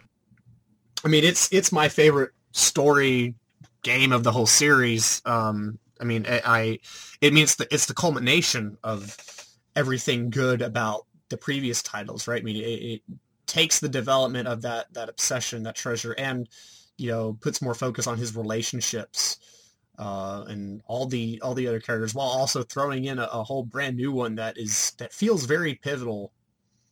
And you know, that's a very hard that's a very hard thing to do. Um, to take a brand new character in a series that already has three entries, four if you count Golden Abyss, and has not even referenced this character once until this this time, and then still manages to make him feel like a very natural part of the series, as if he had already been there. Like that was for me very impressive. Um, but then I kind I kind of see it as going back to the Indiana Jones connections. I kind of see Uncharted Four as like the last crusade uh, of the series because it, it brings in this character that hadn't been discussed had been discussed before back to the uh, limelight. In this case, it's uh, Nathan Drake's brother. Right, yeah, instead of the father. And yeah, they they did a it's definitely the most emotional of the series for me. Um just in terms of, of the relationships and then as well just like the fact that I mean you you pinned the the term earlier and I think the game did too, you know, this is one last time. There's something about that that concept of of, of a one last time that it's it's like a graduation from uh, from you know school, right? You know, whether you had a good experience or a bad experience, that's a that's a with with school, you're it's an emotional thing because you know you're having to move on and do something new from from that point on, and that's that can be sometimes a difficult process, and that's the thing. I think they leaned into that for both Nathan Drake's arc, where he's having to really sit down and go like, I can't do this anymore. I gotta yeah, I got to figure out something new to do with my life that's better and more productive and and whatnot. And also for the for the gamers, is, you know, this is the really the last main entry of the series. I mean, I don't particularly even count Lost Legacy as I consider Golden Abyss actually a, a more main entry than Lost Legacy because because of that that movement for for Well, Drake's you know, character. Speaking of Lost Legacy, which, features uh, Nadine Ross, what what do you think of Nadine in Uncharted Four? I liked her a lot more in Uncharted 4 than I did Lost Legacy, actually. Um, so in Uncharted, I mean, in, in literature, we, we refer to dynamic characters and static characters, right? You know, the, the dynamic characters are the ones that change. They tend to be your protagonist. Static characters are your um, the ones that that that don't change, and they it's because they don't need to change, right? Like they uh, they serve a certain role within your story. Now, Nadine, she served the role of the pragmatist, She is this character who really doesn't particularly care about her morals or how much she has to prove. She sees the job, she sees the best way to get the job done, and she accomplishes the job to the best of her ability. And she is an absolutely ferocious villain in terms of you know a lot of people like like to go um you know she was so tough because you know she was capable of like taking on um you know Nathan and um Sam at the same time uh, she technically kind of got beat during that time because you know Sam got the gun on her. I mean, yeah, she's held her own because she's obviously very you know well trained in the military, you know, combat. Uh, but what what made her more dangerous for me was her you know Rafe was a lot more emotional. He had his ego and everything wrapped into the the treasure from the start. She she didn't. She for her this is just a job, and you know help help anyone who stands in the way of her accomplishing that job. Yeah, but but and of course she has that change towards the end of the story, right? Right at the climax where she realizes maybe maybe go through all this trouble to find Avery's treasure really isn't worth it because of all the men she sacrificed and whatnot just to get there. And that's actually I would say that wasn't a change. That would be where I go back to. She's a static character, and she's in, she's meant to be a static character because she's what I, I, defined her earlier as the pragmatist, right? She's doing the job to the best of her ability. She's not, you know, no muss, no fuss. But whenever she gets there to the treasure, you know, or closer to it, and she's beginning to see, like you said earlier, how many how many men she's losing. She's also at that time making the pragmatic decision. She's the only one actually making the pragmatic decision from that point, right? Because Sam and Rafe are two sides of the same coin and being obsessed with the treasure and Nathan is teetering on the fence between that you know pragmatism of uh, you know he's he's he's on the side of both wanting to be obsessed and not be obsessed while she's the only one who's not obsessed with it. And she's the one that's like able to sit down and go like yeah this you know this isn't worth it. Like it was worth the shot and i've done my best but i'm not going to you know lose my life over this. Right. uh, and and that's where I, to hit on Lost Legacy because one of my big fundamental issues with that with that game. Um, not that I actually hate Lost Legacy; it's a good overall good game, but I have issues with it, particularly in Nadine Ross's character because in Uncharted 4, she is that pragmatist. She's the you know what makes her such a strong villain is that that capability of her to look at the situation without emotion and and make the right call. While in Uncharted uh, Lost Legacy, that's ex- they do the polar opposite. They make her whole like her whole deal kind of associated with her emotion, like oh I lost my men, I, this sucks, and you know I got to do a treasure hunt again, even though it's already been proven to me that this doesn't end well. you know, I felt like I felt like Uncharted Lost Legacy I liked playing as Chloe. I thought I thought Chloe's arc in that was really well done. I thought Nadine's was very frustrating for me, as I enjoyed her quite a bit as a villain in four.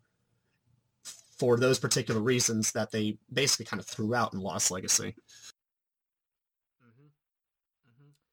Uh, actually, thinking about it, going back to Uncharted Four, I just want to I just want to say I I commend Naughty Dog for doing this, but the uh, the Crash Bandicoot homage. Yes.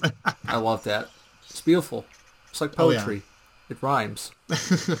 George Lucas reference. I, I, I can appreciate that. Um, but yeah, no, I, that, that that was a nice little thing. I, I like the, the, the the larger amount of shall we say quieter moments where you're just spending time times with the characters, like especially when you're up in uh, the attic of the house and, and Nathan, you know, he, he's looking around. You can interact with uh, the uh, books and the little trinkets that you know allude to Nathan's past and the previous games. And you can do the little uh, shooting gallery thing where he grabs a Nerf gun and starts blasting at the targets. I, I like that stuff, and just you know, again, the whole you're just interacting with your surroundings. You're just looking around. It's it's na- it's natural. It's what we it's what some people like to call natural storytelling. Mm-hmm.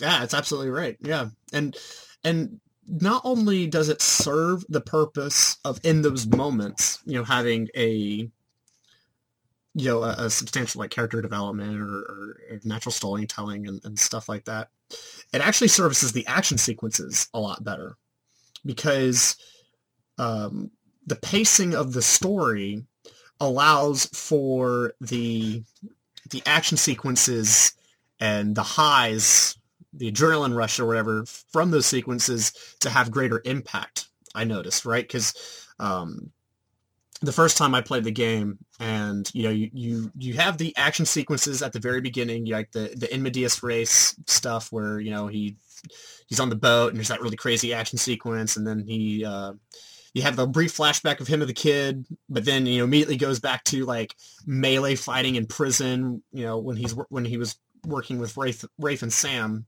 before he thought Sam died. You know that those were all like pretty you know pretty much pretty standard Uncharted action sequences, right? And I, I enjoyed them a lot, but then you go through that little bit of a, I would guess you'd call it a lull, right? Where again, the story purposely slows down and you're uh, seeing his development, his life post three. So then whenever you get to that Italy sequence and then that cable snaps, he goes flying through the window, the music blares, and he's in the middle of that gunfight that was for me like the first time I went, holy crap, I'm back in Uncharted action. Like, let's go. And you know, because you know, it, it, made it made that moment have so much more significant impact, as well as just being substantially impactful in its own right. Those those nicer, smaller moments, and that's I know some people. You had said earlier, you know, it feels a little slower, and you're definitely not the only person that has has made that comment on the game, and you're not wrong. But yeah, I don't mind it. I don't. I don't mind that. You know, it it it, slow, it slows down a lot. Well, well, some people do, and and I, I on one hand I get it, but on the other hand, again, for me, it, it, it has way more impact and let's even just the core gameplay, kind of what we were talking about earlier with Uncharted 3, right? The the gameplay in there felt you know your basic gunfights that you know the ones that didn't involve crazy set pieces they felt pretty they felt more fun than twos were because of the way that the the gameplay moved.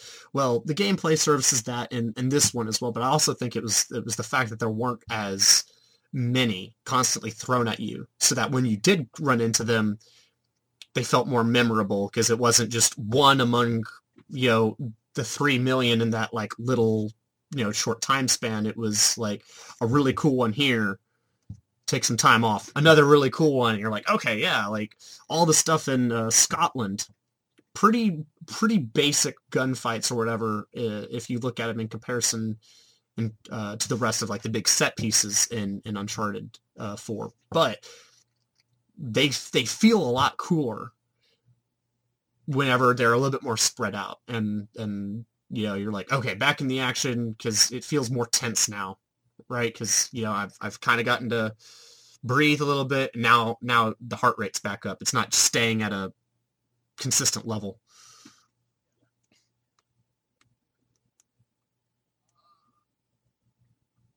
Hold on, I'm, I'm, uh, just give me a second. I'm catching my breath because this is wow. We're almost at three hours with this discussion.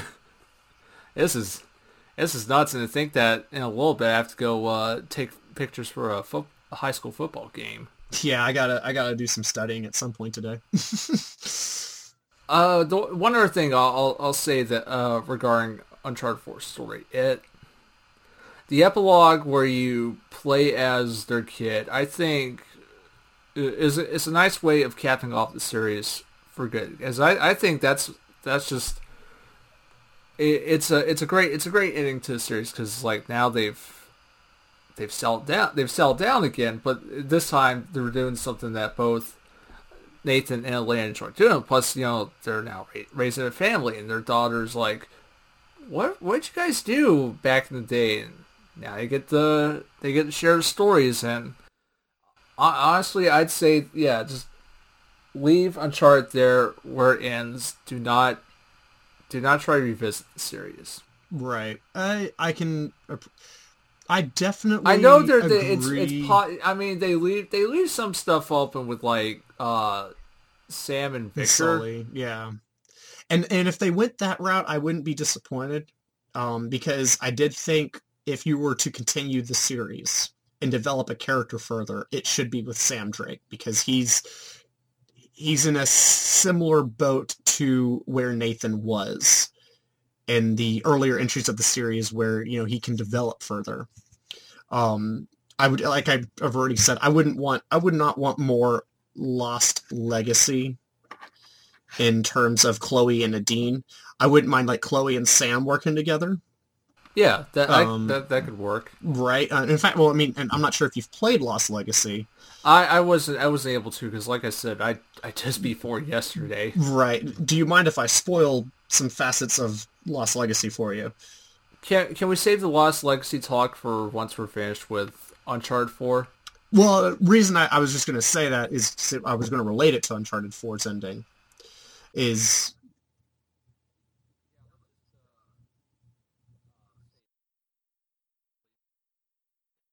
Because I, I, I will I will I move on to the gameplay because they really because if by and large three was largely like incremental stuff, four is just like ra- raising the roof once again, much like how two did when it comes to gameplay in all in all in all areas. the the grapple hook was I love absolutely the grapple necessary, and and that is definitely the addition that I think because you know uh, up until um up until four everyone kind of was like is this uncharted or is, is uncharted indiana jones or tomb raider? I feel like four is what's like as soon as you have him literally like grappling and you know using the, the grapple hook like like indiana jones's whip it really solidified that this was no longer just in tomb raider category it was in in in indiana jones in both terms of iconography and and the general I think because I feel like Tomb Raider as much as I love the series I feel like it kind of gets a little bit of a bad rap like like everyone kind of like views Tomb Raider as like discount Indiana Jones um and part of it's just because of the medium you know when T- Tomb Raider started it was in the really you know cheesy 2000s era of gaming uh, Well, Tomb Raider was Tomb Raider started in the nineties. Oh yeah, sorry, yeah, right. I'm I'm thinking of like the PS2 era games like Legend and, and Anniversary, but yeah, right. It started way before then too. Um, and again, it, uh, the '90s were even cheesier than, than those, right?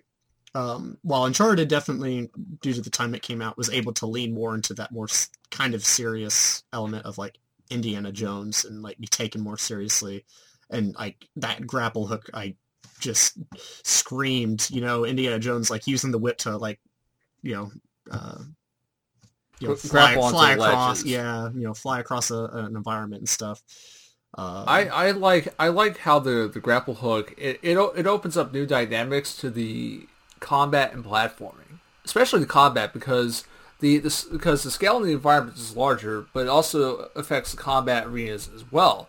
Because now the combat arenas are like multi multi leveled environments where you can take multiple approaches and routes to taking out enemies using stealth or straight up combat, or in, in some cases, you know, it's possible to sneak by enemies. yeah, exactly. Um, and it's Because they add, they, and also go continue on. It's like they add stuff in like uh, you're able to tag enemies. They now have a, a detection meter, much like the Far Cry games. Just little little stuff like that really really adds depth to the combat and really makes you think like, okay, how can I approach this situation? Where are my options?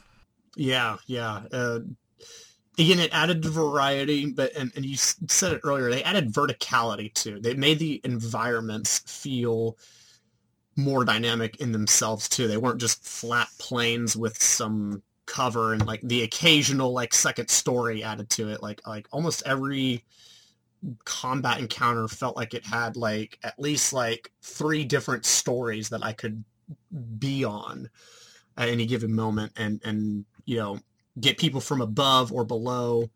You know i did a lot more like like i mentioned in uncharted 3 one of my favorite moves is the you know the dive bomb down on somebody. And i couldn't do that too often in 3 but man i man i got to take full advantage of that in 4 quite a bit more. And you know in 4 you got a lot more ledge takedowns you know and that was one of my favorite things too where like if you're in the middle of combat not in a stealth situation you know you'll try and take somebody down but like then they'll counter you and then you have to counter them to like get them to like go off the ledge um Yeah, yeah, yeah. When you when you pull a guy over, and sometimes they'll grab on Nathan's leg and try and try to hold on. Yeah. Then you have to you know knock them off by pressing the button.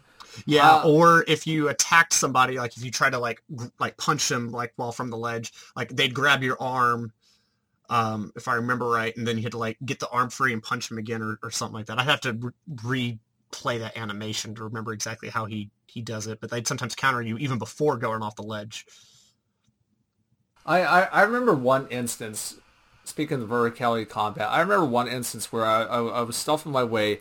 It, it was it was very late in the second half of the game. Once they've made it to the uh, once they've made it to the island, but there was an instance where I, I was sneaking around. I noticed this enemy. He, he's about to spot me. He, he's like slight. He's a few feet be- below me, and rather than just like you know, not not how how Nathan knocked him out, he just kicked him. He just kicked him. The guy fell, and he rolled. He rolled off the cliff, and Oh yeah, yeah. Uh, if, if it's if you're like on like a slightly higher, uh, like ledge or whatever than somebody else. yeah, Yeah. yeah, that's right. Yeah, they they did they did a lot more environmental stuff like that than I think most people in their first playthrough realized. Yeah, but and, and yeah, and like I said, the uh, the, the the combat is is a lot more frenetic, especially with, with the whip, because now you can like if if you feel like you're pinned down, well, if if you know a spot where you can use the uh, the grappling hook, just grapple on, do a little swinging, and try to pop a few guys while you're swinging on the rope, and then leap down to another platform, so you can uh, continue continue flying. I, I love I love that stuff. I I love the freeform dynamic combat that type that type of system. I definitely caught myself having to be on the move more in four than than in previous titles, which I really enjoyed. Um again, kind of kind of where three started leaning more into what I would consider more dynamic combat, definitely dynamic AI. This pushed that further, but then uh, but then added in like a like you kind of said dynamic environment. So you know, like what's that look like? What what do I have whenever I have both a dynamic environment and a dynamic AI to deal with? And they definitely, uh, Naughty Dog definitely made the most out of the PS4 because, I mean, the, the environments are huge, especially when it comes to platforming. Because I, I remember there's the part where, uh, where Nathan and Sully, they're, they're investigate, they're, they're in the, uh, the clock tower. Yeah, and at one point Nathan has to climb, climb outside of it to, you know, to get to a higher, higher spot inside the clock tower and then like the ca- the camera just you know it zooms out to see to show you how high Nathan is amongst everybody else in the city is like, yeah, this is pretty high up. Right. And and it's funny you mentioned that. That is my uh, my as well as if you watch a video game Dunkey uh, at all on YouTube, um, that's he's indicated it's one of his favorite levels in game design. Period. And I 100% understand why. I mean, this is a game that level with the clock tower right? You start off, you're in the city. It's this big crowded environment, and you can like kind of interact with the characters some, so you get you know your your small moments we were talking about earlier. Then we move on to the platforming. Turns into a platforming puzzle. Then a set piece where the whole thing falls down turns into a regular puzzle puzzle where you know you're you're figuring out the um, the the pirate paintings, and then uh, you know you get you know get routed out. You're having to uh, go into this giant shootout, classic of Uncharted. Then it turns into a truck chase sequence. And then the sequence turns into you grapple onto the other hook, and then you're convoy hopping like in the other previous games. And then you know the the the whole thing goes kaplooey. Your your your car gets run over, and then boom, another shootout. Grab Sam, and you're you're on the run in, in another chase sequence on the the motorcycle and that's all in like one like 30 45 minute section of gameplay that just you know continually builds on itself and kind of encapsul- encapsulates everything great about the series in one level Well, yeah, it's the other thing too. Uncharted Four is the longest game of the series because it, it clocks in around like 15 hours or so. yeah 15 or 20 somewhere in that range for me as well maybe maybe i can get it down to a little less now that uh, i've played it some i think the speed run challenge trophy is like six hours Yeah, being under six hours. Yeah. But yeah. It's it's something else I'd like to add on to that that discussion about that level, not just with the length, but something I think is very interesting is they. Per- I, I would be surprised if they wasn't on purpose. Right, that's that's the probably for most people the kind of big climax. You know, most people's favorite section of the game. Right, you know, you are get you are 100% in the shoes of this this crazy action sequence. Uh, and this is where I think the writing of the game excels. This is why I would put it over two and really almost every other game out there. Um, you you already get to encounter and enjoy this insane gameplay sequence that just you know if it doesn't give you an adrenaline rush, like you might as well stop watching all action movies fr- from you know from here from there on, right? And but they very smartly position what is probably the most emotional sequence right after it.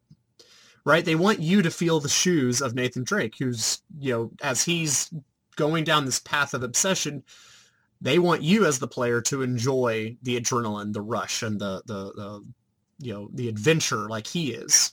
And they do it with a very powerful gameplay sequ- sequence, but then they want to gut punch you the same way that he is by making you making you realize that what he's feeling and thus what you are feeling isn't a good thing because you know he's ruining his relationships doing this.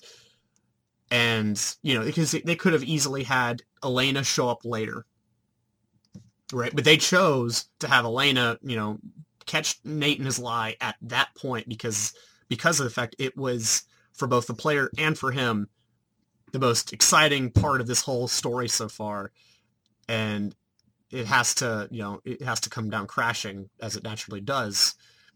And we we have to feel that in the same way that he does. And that's very very just from a game design perspective and storytelling perspective one of the smartest moves i've seen in in the game series just period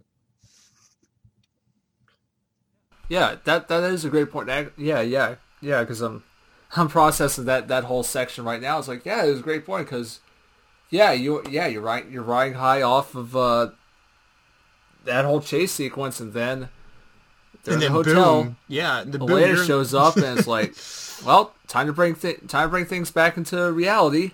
Yeah, and it's not even just reality. It's it's kind of almost. I mean, it's it. A lot of people like to describe Last of Us Two as it makes you feel bad, and you know, it kind of kind of does that at times. Uh, and but I feel like Uncharted did it first. I mean, it makes you feel bad. Like I remember one of my friends during the, his first playthrough, he was texting me. He's like, "I've never been so angry at Nathan right now," and I'm like, "Yeah, but tell me." Weren't you enjoying that sequence too? And he's like, "Yeah." Yeah, it's a, it's a it's a it's a wonder how uh, Elena managed to put up with Nathan for so long over a span of four games. I mean, that's that's some relationship right there. Yeah, and and again, it's it's not just because it works for the story of Nathan. It helps us as the player understand his shoes more to where we understand like we can sit there and be angry at him, but at the same time we have to also process that we're kind of angry at ourselves for like enjoying that too because like we were enjoying this thing that's actually like fundamentally ruining his relationship. And it's kind of where he actually is in the very next level too, right? After the whole hotel fight sequence, there's that there's that little segment on the the island exploration where uh, you know he loses salmon and you realize like he's really pissed off at himself and it, he, he you know he kind of needs to be. You know he needs that wake up call to realize like you know he's ruining his relationships and he's you know he's lost perspective on what's actually important in life through this through this uh, adventure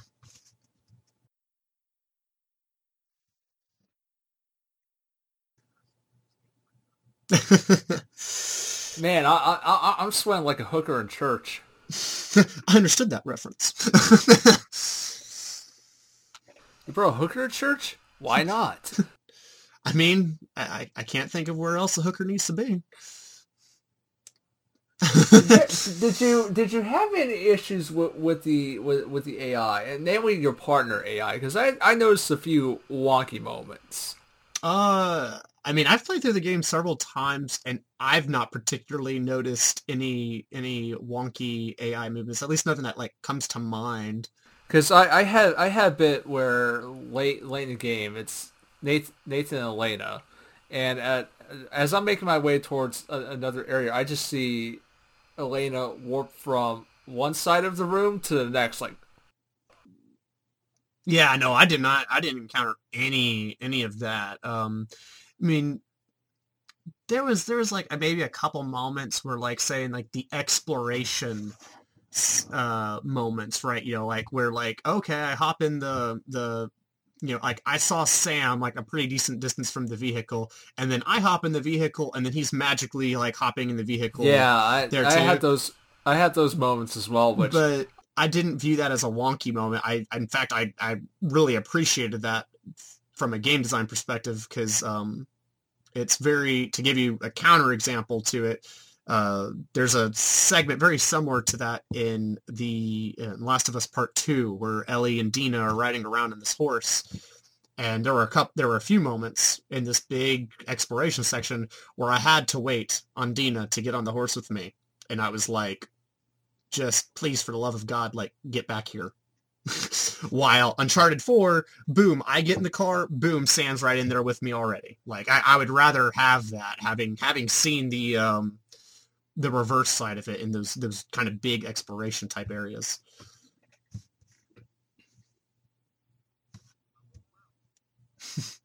you know, uh, it's funny that joke. Everyone remembers it in Uncharted 4, but it was made in three first. try try to think of uh, try think of what else to say about Uncharted 4 because as, as far as I'm concerned, oh god, excuse me. As far as I'm concerned, overall Uncharted 4 was was a great game. I, I might as well to sort of cl- close off this series discussion. Uh, well, actually, no, we're we're not finished with series discussion. Just uh, because yeah, yeah, may, yeah. Um, hang on a second. Um, um, my mind is starting to lose it. Uh, luckily, I'll delete this portion where I'm talking about where my mind is losing while I'm editing all this, all three hour, three hours worth of this content. It's okay. It's okay.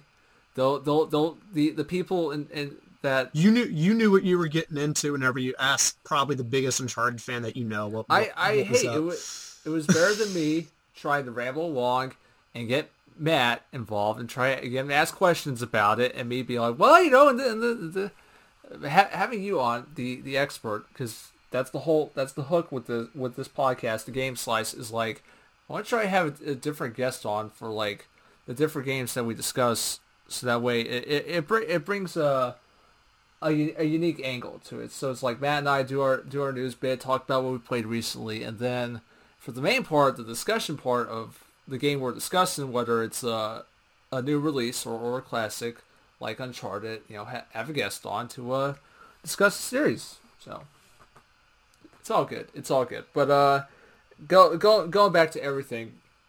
So Uncharted 4, great game, excellent game. Just quickly, uh, quickly, let's discuss Lost Legacy, the epilogue of sorts to Yeah, it, uh, Uncharted. 4. it- it- I almost hesitate to call it an epilogue too. I mean, I, I even use that term a, a couple times as well. Um, it's, I mean, the main way that I view the Lost Legacy is as a side story, and Yes. a, a almost better approach to it as well might be as a, a very extended DLC for Uncharted Four, and for me, that's how I'm able to like appreciate because Lost Legacy was probably the only entry in the series I was I was definitely was not completely disappointed by. In fact, I really enjoyed Lost Legacy as a whole, but it, it was the first one that made me go, "Ah, it's it's not as good as the others."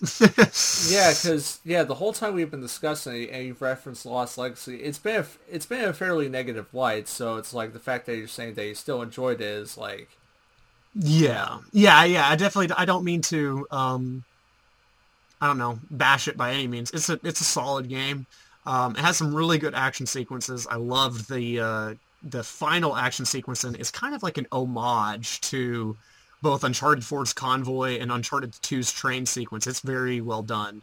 Um, Okay. I just I for me, and I think this is the the big catch why is the the Uncharted series revolved so much around Nathan Drake and Yeah. his character development. Like I said, I mean the whole the whole time that I've talked about these games, I've always gone back to his his character arc and, and the fact he's a compelling character. And while Chloe is certainly a cool character on her own, and I liked seeing her and, and, and seeing content with her, given that, you know, she wasn't in four at all. Um, Having my issues with Nadine's character um, really kind of just drastically changed for the sake of having Chloe partnered up with, with her, as well as the fact that um, and this is where uh, I'm going to have to get into some spoilers. There was the missed opportunity because they bring Sam Drake into the picture in the last act, and he kind of partners up Okay. with both of them. And I was like, whenever Sam Drake enters the picture, the game immediately becomes a lot better for me. Like that's whenever the game hits into its full stride. And I was like, what if they just had Sam Drake there from the start? Yeah. You know what I mean? Like whenever I clearly am enjoying the, the Sam Drake bits much more than, you know, just Chloe and Nadine, well, then maybe then maybe they could have put more emphasis on having Sam Sam and Chloe be the team up or or you know, if Chloe uh, isn't in the picture, you know, Sam and Sully, you know, I, I feel like there's more to do with that you can do with Sam Drake's character. I didn't particularly care to see again a character like Nadine get emotional over losing her business and and retract her whole you know practical decision at the end of the game of the four to go all right treasure hunting was a really bad idea i'm going to go back and do some more treasure hunting uh, Yeah. which is which is how a lot of Lost, Lost Legacy feels for me. So that said, I would still probably rate Lost Legacy like an eight out of ten, Okay. which is, is I mean, which is pretty good. It's just it's hard for me to view an Uncharted game as an eight out of ten when essentially like all the others are like nine and ten out of tens. Yeah, I get you. Now, before we close out this discussion on the Uncharted series, which- has been a fantastic discussion, by the way, because you've helped me shed you've helped me shed a lot of light on the series by talk, talking with you about it. But before we close it out, uh, let's let's give our, our rankings of uh, favorite entries. You, you can include the uh, the spin-offs if you want to, because you played them and I haven't. But if we're talking main numbered entries, as as I would currently rank it, it's two, four, three, then one.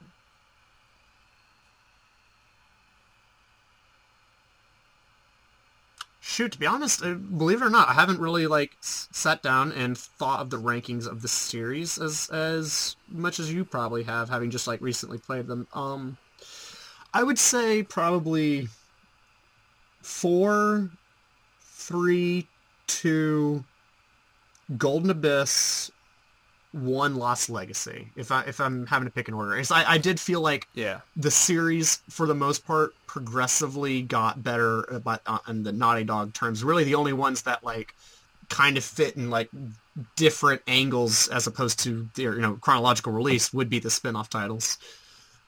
Yeah, and, that, and that's the one thing. Uh, just sort of provide final words on the uh, Uncharted series. Just the one thing I, I can't say about Unch- the Uncharted series is that there's really no no bad game in the series at all. It's a consistently solid series of games.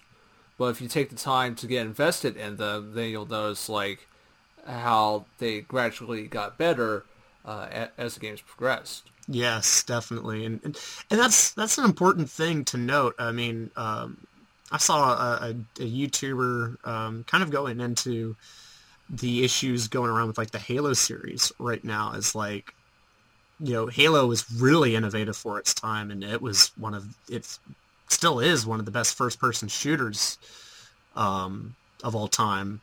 But as as time's gone on, like the Halo series has kind of gotten to where it's begun to polarize its fans and and and it's not it's not innovating as much it's not um you know improving on itself in ways where the uncharted series with the exception of 3 being kind of like polarized and most people i think it's again it because it, it wasn't as big of an improvement of two as as two was for one.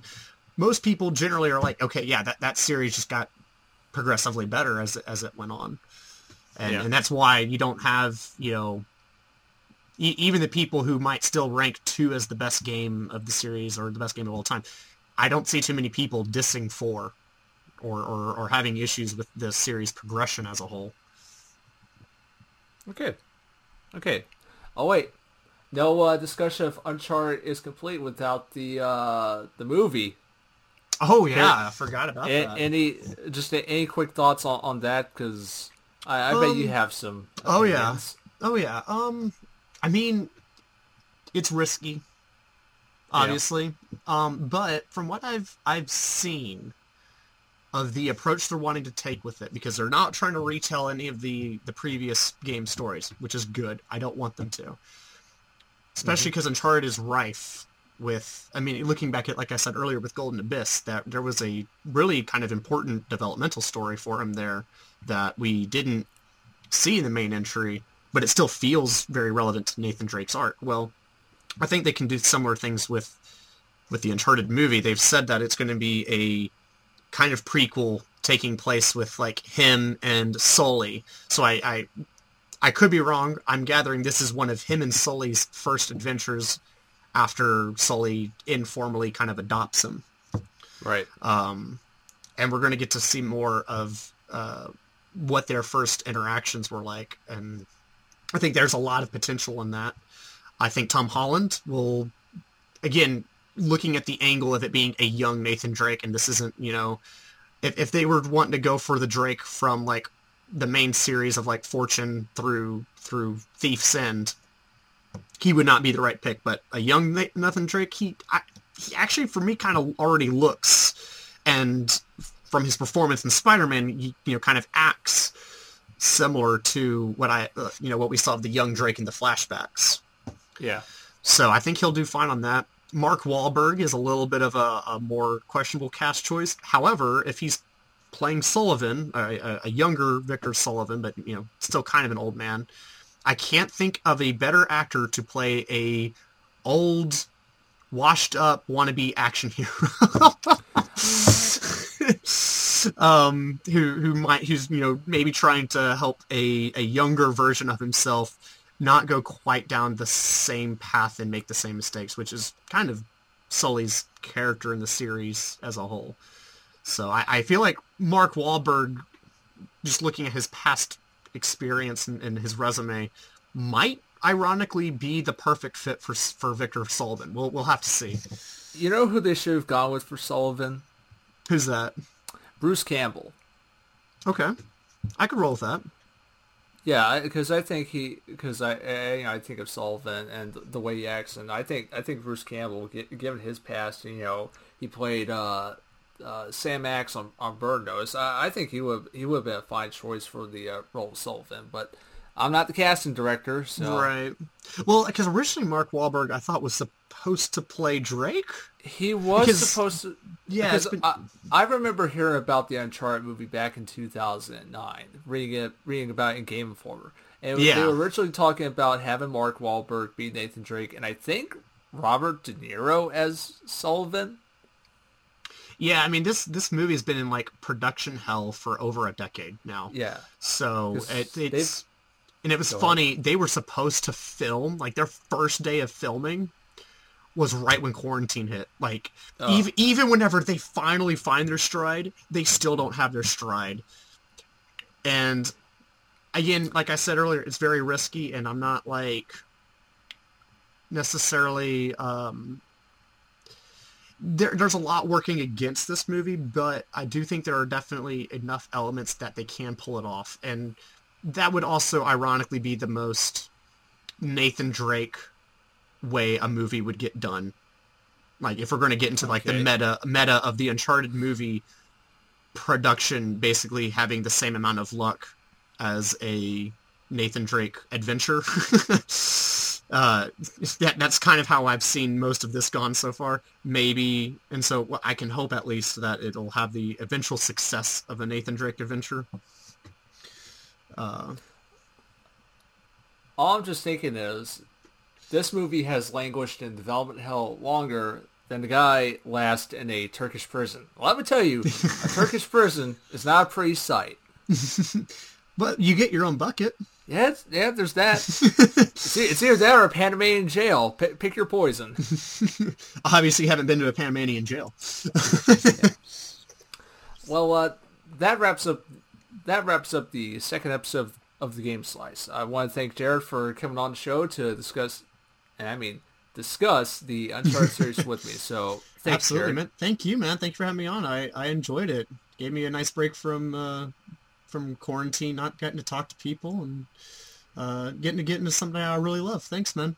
And, you, and hey, you get a taste of that uh, this thing got we like to call podcasting.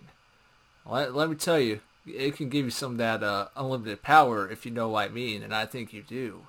Oh yeah, I do. Yeah, no, this is this is a fun time. I I, I see why the podcasters do it. Yep. Well, this wraps up the second episode of the Game Slice. If you want to keep keep up with what Will and Matt do next, follow the Facebook page for updates and our information. If you want to see more of my content, check out my website, Gamer Guys, excuse me, Gamer Guys Reviews at gamerguysreviews.com. And of course, if you want to see more of what Will and Matt do, like, not excuse me, not like, uh, subscribe su- subscribe to our YouTube channel. This has been the second episode of the Game Slice, and remember, Sweating like a hooker in church. You brought a hooker to church? Why not?